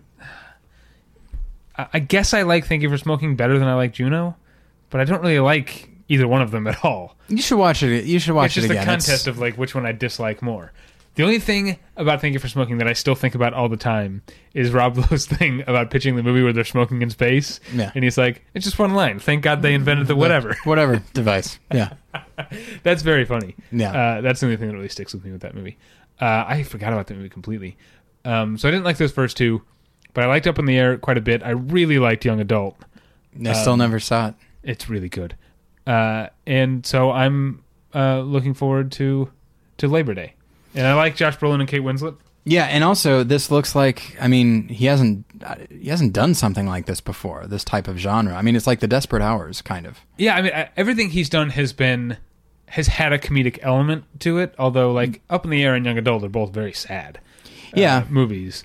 So um, he's clearly got more in his in Yeah. his bag than just uh, um, just comedy. But what I like, what I'm hoping is maybe this will be uh, a bit in a different direction, where it's a drama first, but hopefully he'll still bring in some comedy to it. Yeah, but that's the thing is, uh, he's not done like straight up suspense before. yeah, I guess not. and so that it is a very. di- I, I think it could really stretch him as a director, and I'm really interested to see how it works out. I, you know, you and I said it when Up in the Air came out. I thought it was great. I thought it was an almost perfect film, um, and and I didn't see Young Adult, uh, adult, but. Uh, but he's. I like that he's. o- outside of Eastbound and Down. Maybe my favorite Danny McBride Danny McBride performance is his small role in Up in the Air. you got to see this at the end. Oh, really? Yeah. Okay. He's a lot of fun. All right. Um, but uh, but yeah, just the um, he, it's it's it's kind of fun when you see directors emerge. Mm-hmm. You know, I just and there are a lot of directors that are really coming into their own over the last few years, but they they'd been around a while. Like David O. Russell was, you know, he'd been working before you and I like got into film, but Jason Reitman is a director that you and I became aware of. I, I think well after film school mm-hmm. even and so you know as movie loving adults we were able to see this guy come along and he's he's older than we are so it's not like he's you know some kid but he comes along and we're able to track every moment of his career and just see it's like not only is he not going away, but he's becoming something of a powerhouse. Um, even though young adult was fairly low profile, um, it wasn't necessarily low profile, but compared to like Up in the Air, which got all kinds of consideration and Yeah, people and just I- I- assumed it would it would get a lot of Oscar support and stuff. And I wonder Um, if it's because young adult is maybe I mean the reasons I think it's a better movie, or maybe the reasons it did less well at awards time is that it's um, more uncompromising. Um, and I mean, Up in the Air certainly has some a lot of bittersweetness about its ending, but there's some positivity at the end. Yeah. Whereas there's a way of interpreting young adult where uh, it's just a really di- dis- dispiriting and discouraging ending, uh, which I like about it. But I, I wonder if that didn't um, either didn't sit well with with with viewers, or some viewers just didn't get it. Mhm. I know at the screening, well, not, not the screening. I paid to see young adult, but the um, uh, I guess it's still called a screening. The showing of young adult I was at, there were definitely people. there was a group of women who were sitting behind me and my girlfriend, who clearly bought a ticket to young adult thinking it was going to be a raucous comedy, Okay. and then insisted the whole movie that that's what they were watching. like continued to laugh at like they were like I, I just I invented this whole story where they're like you know maybe they're like moms to multiple kids and the, and and they don't can only get out of the house. Yeah, they don't get Yeah, out yeah. that much so they were like we're fucking having a good time we're gonna laugh our asses off at the Charlize Theron movie no matter what is actually happening on screen um, and that's that's what happened uh, okay. anyway, and so I wonder, but I, I wonder if that is sort of a metaphor for that movie in general just not being understood, because it has a lot of elements of uh, of of comedy, but it's a it's a it's a really very sad movie. Yeah, and and I will say, I mean, Up in the Air is. I think it's a wonderful film, and it is remarkably watchable and very accessible. And from what I've heard about young adult, it, it's int- it's very interesting and very engaging, but it's not necessarily accessible because it Yeah. deals with some pretty rough emotions.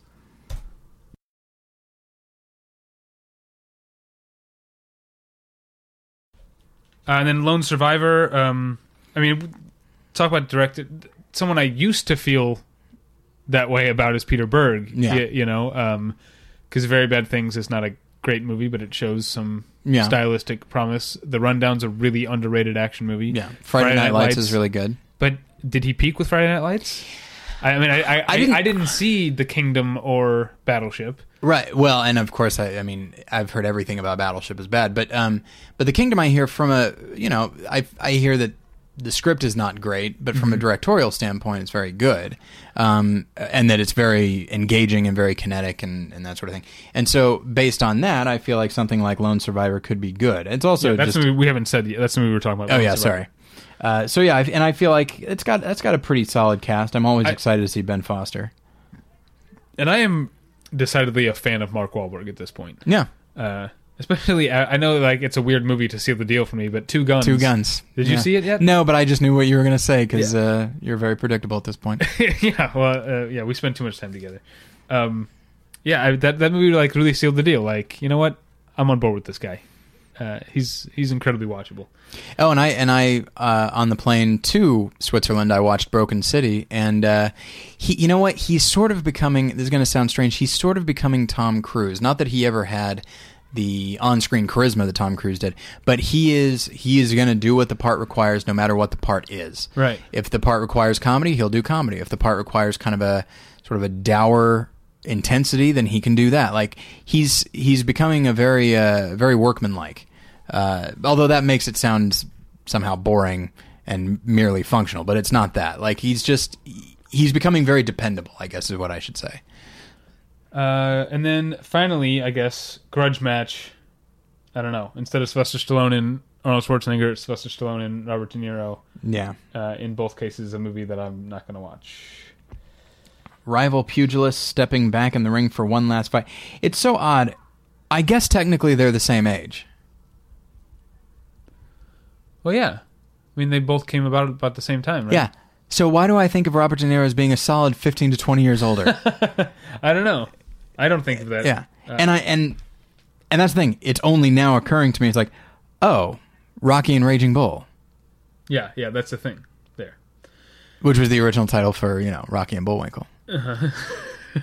You're welcome. Um, all right, that's it. Right, Now, we're done. Yeah, let me ask you this: just so of all the things that we went through, what are you most excited for? Oh man, now I have to go all the way back. I should have been Yeah, sorry. Uh, well, obviously CBGB. Just so you can say it. uh, no, um, all, all is lost is definitely sticking out Yeah. to me as something that I uh, really, really want to see. Um, Wolf of Wall Street is a is a big one for me.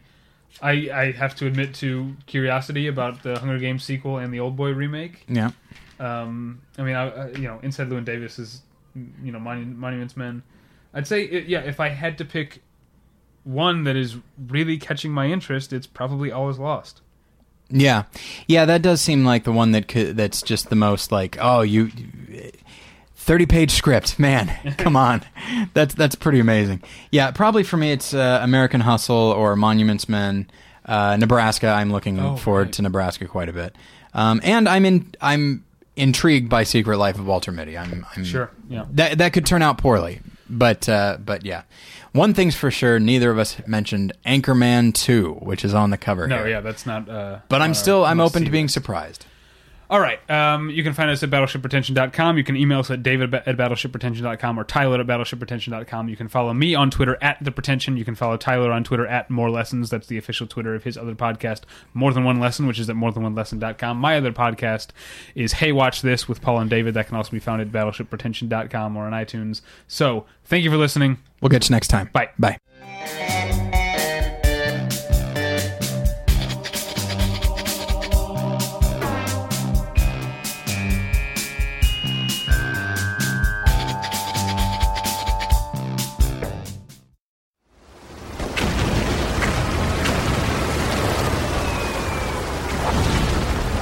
This program is a proud member of the Battleship Pretension Fleet.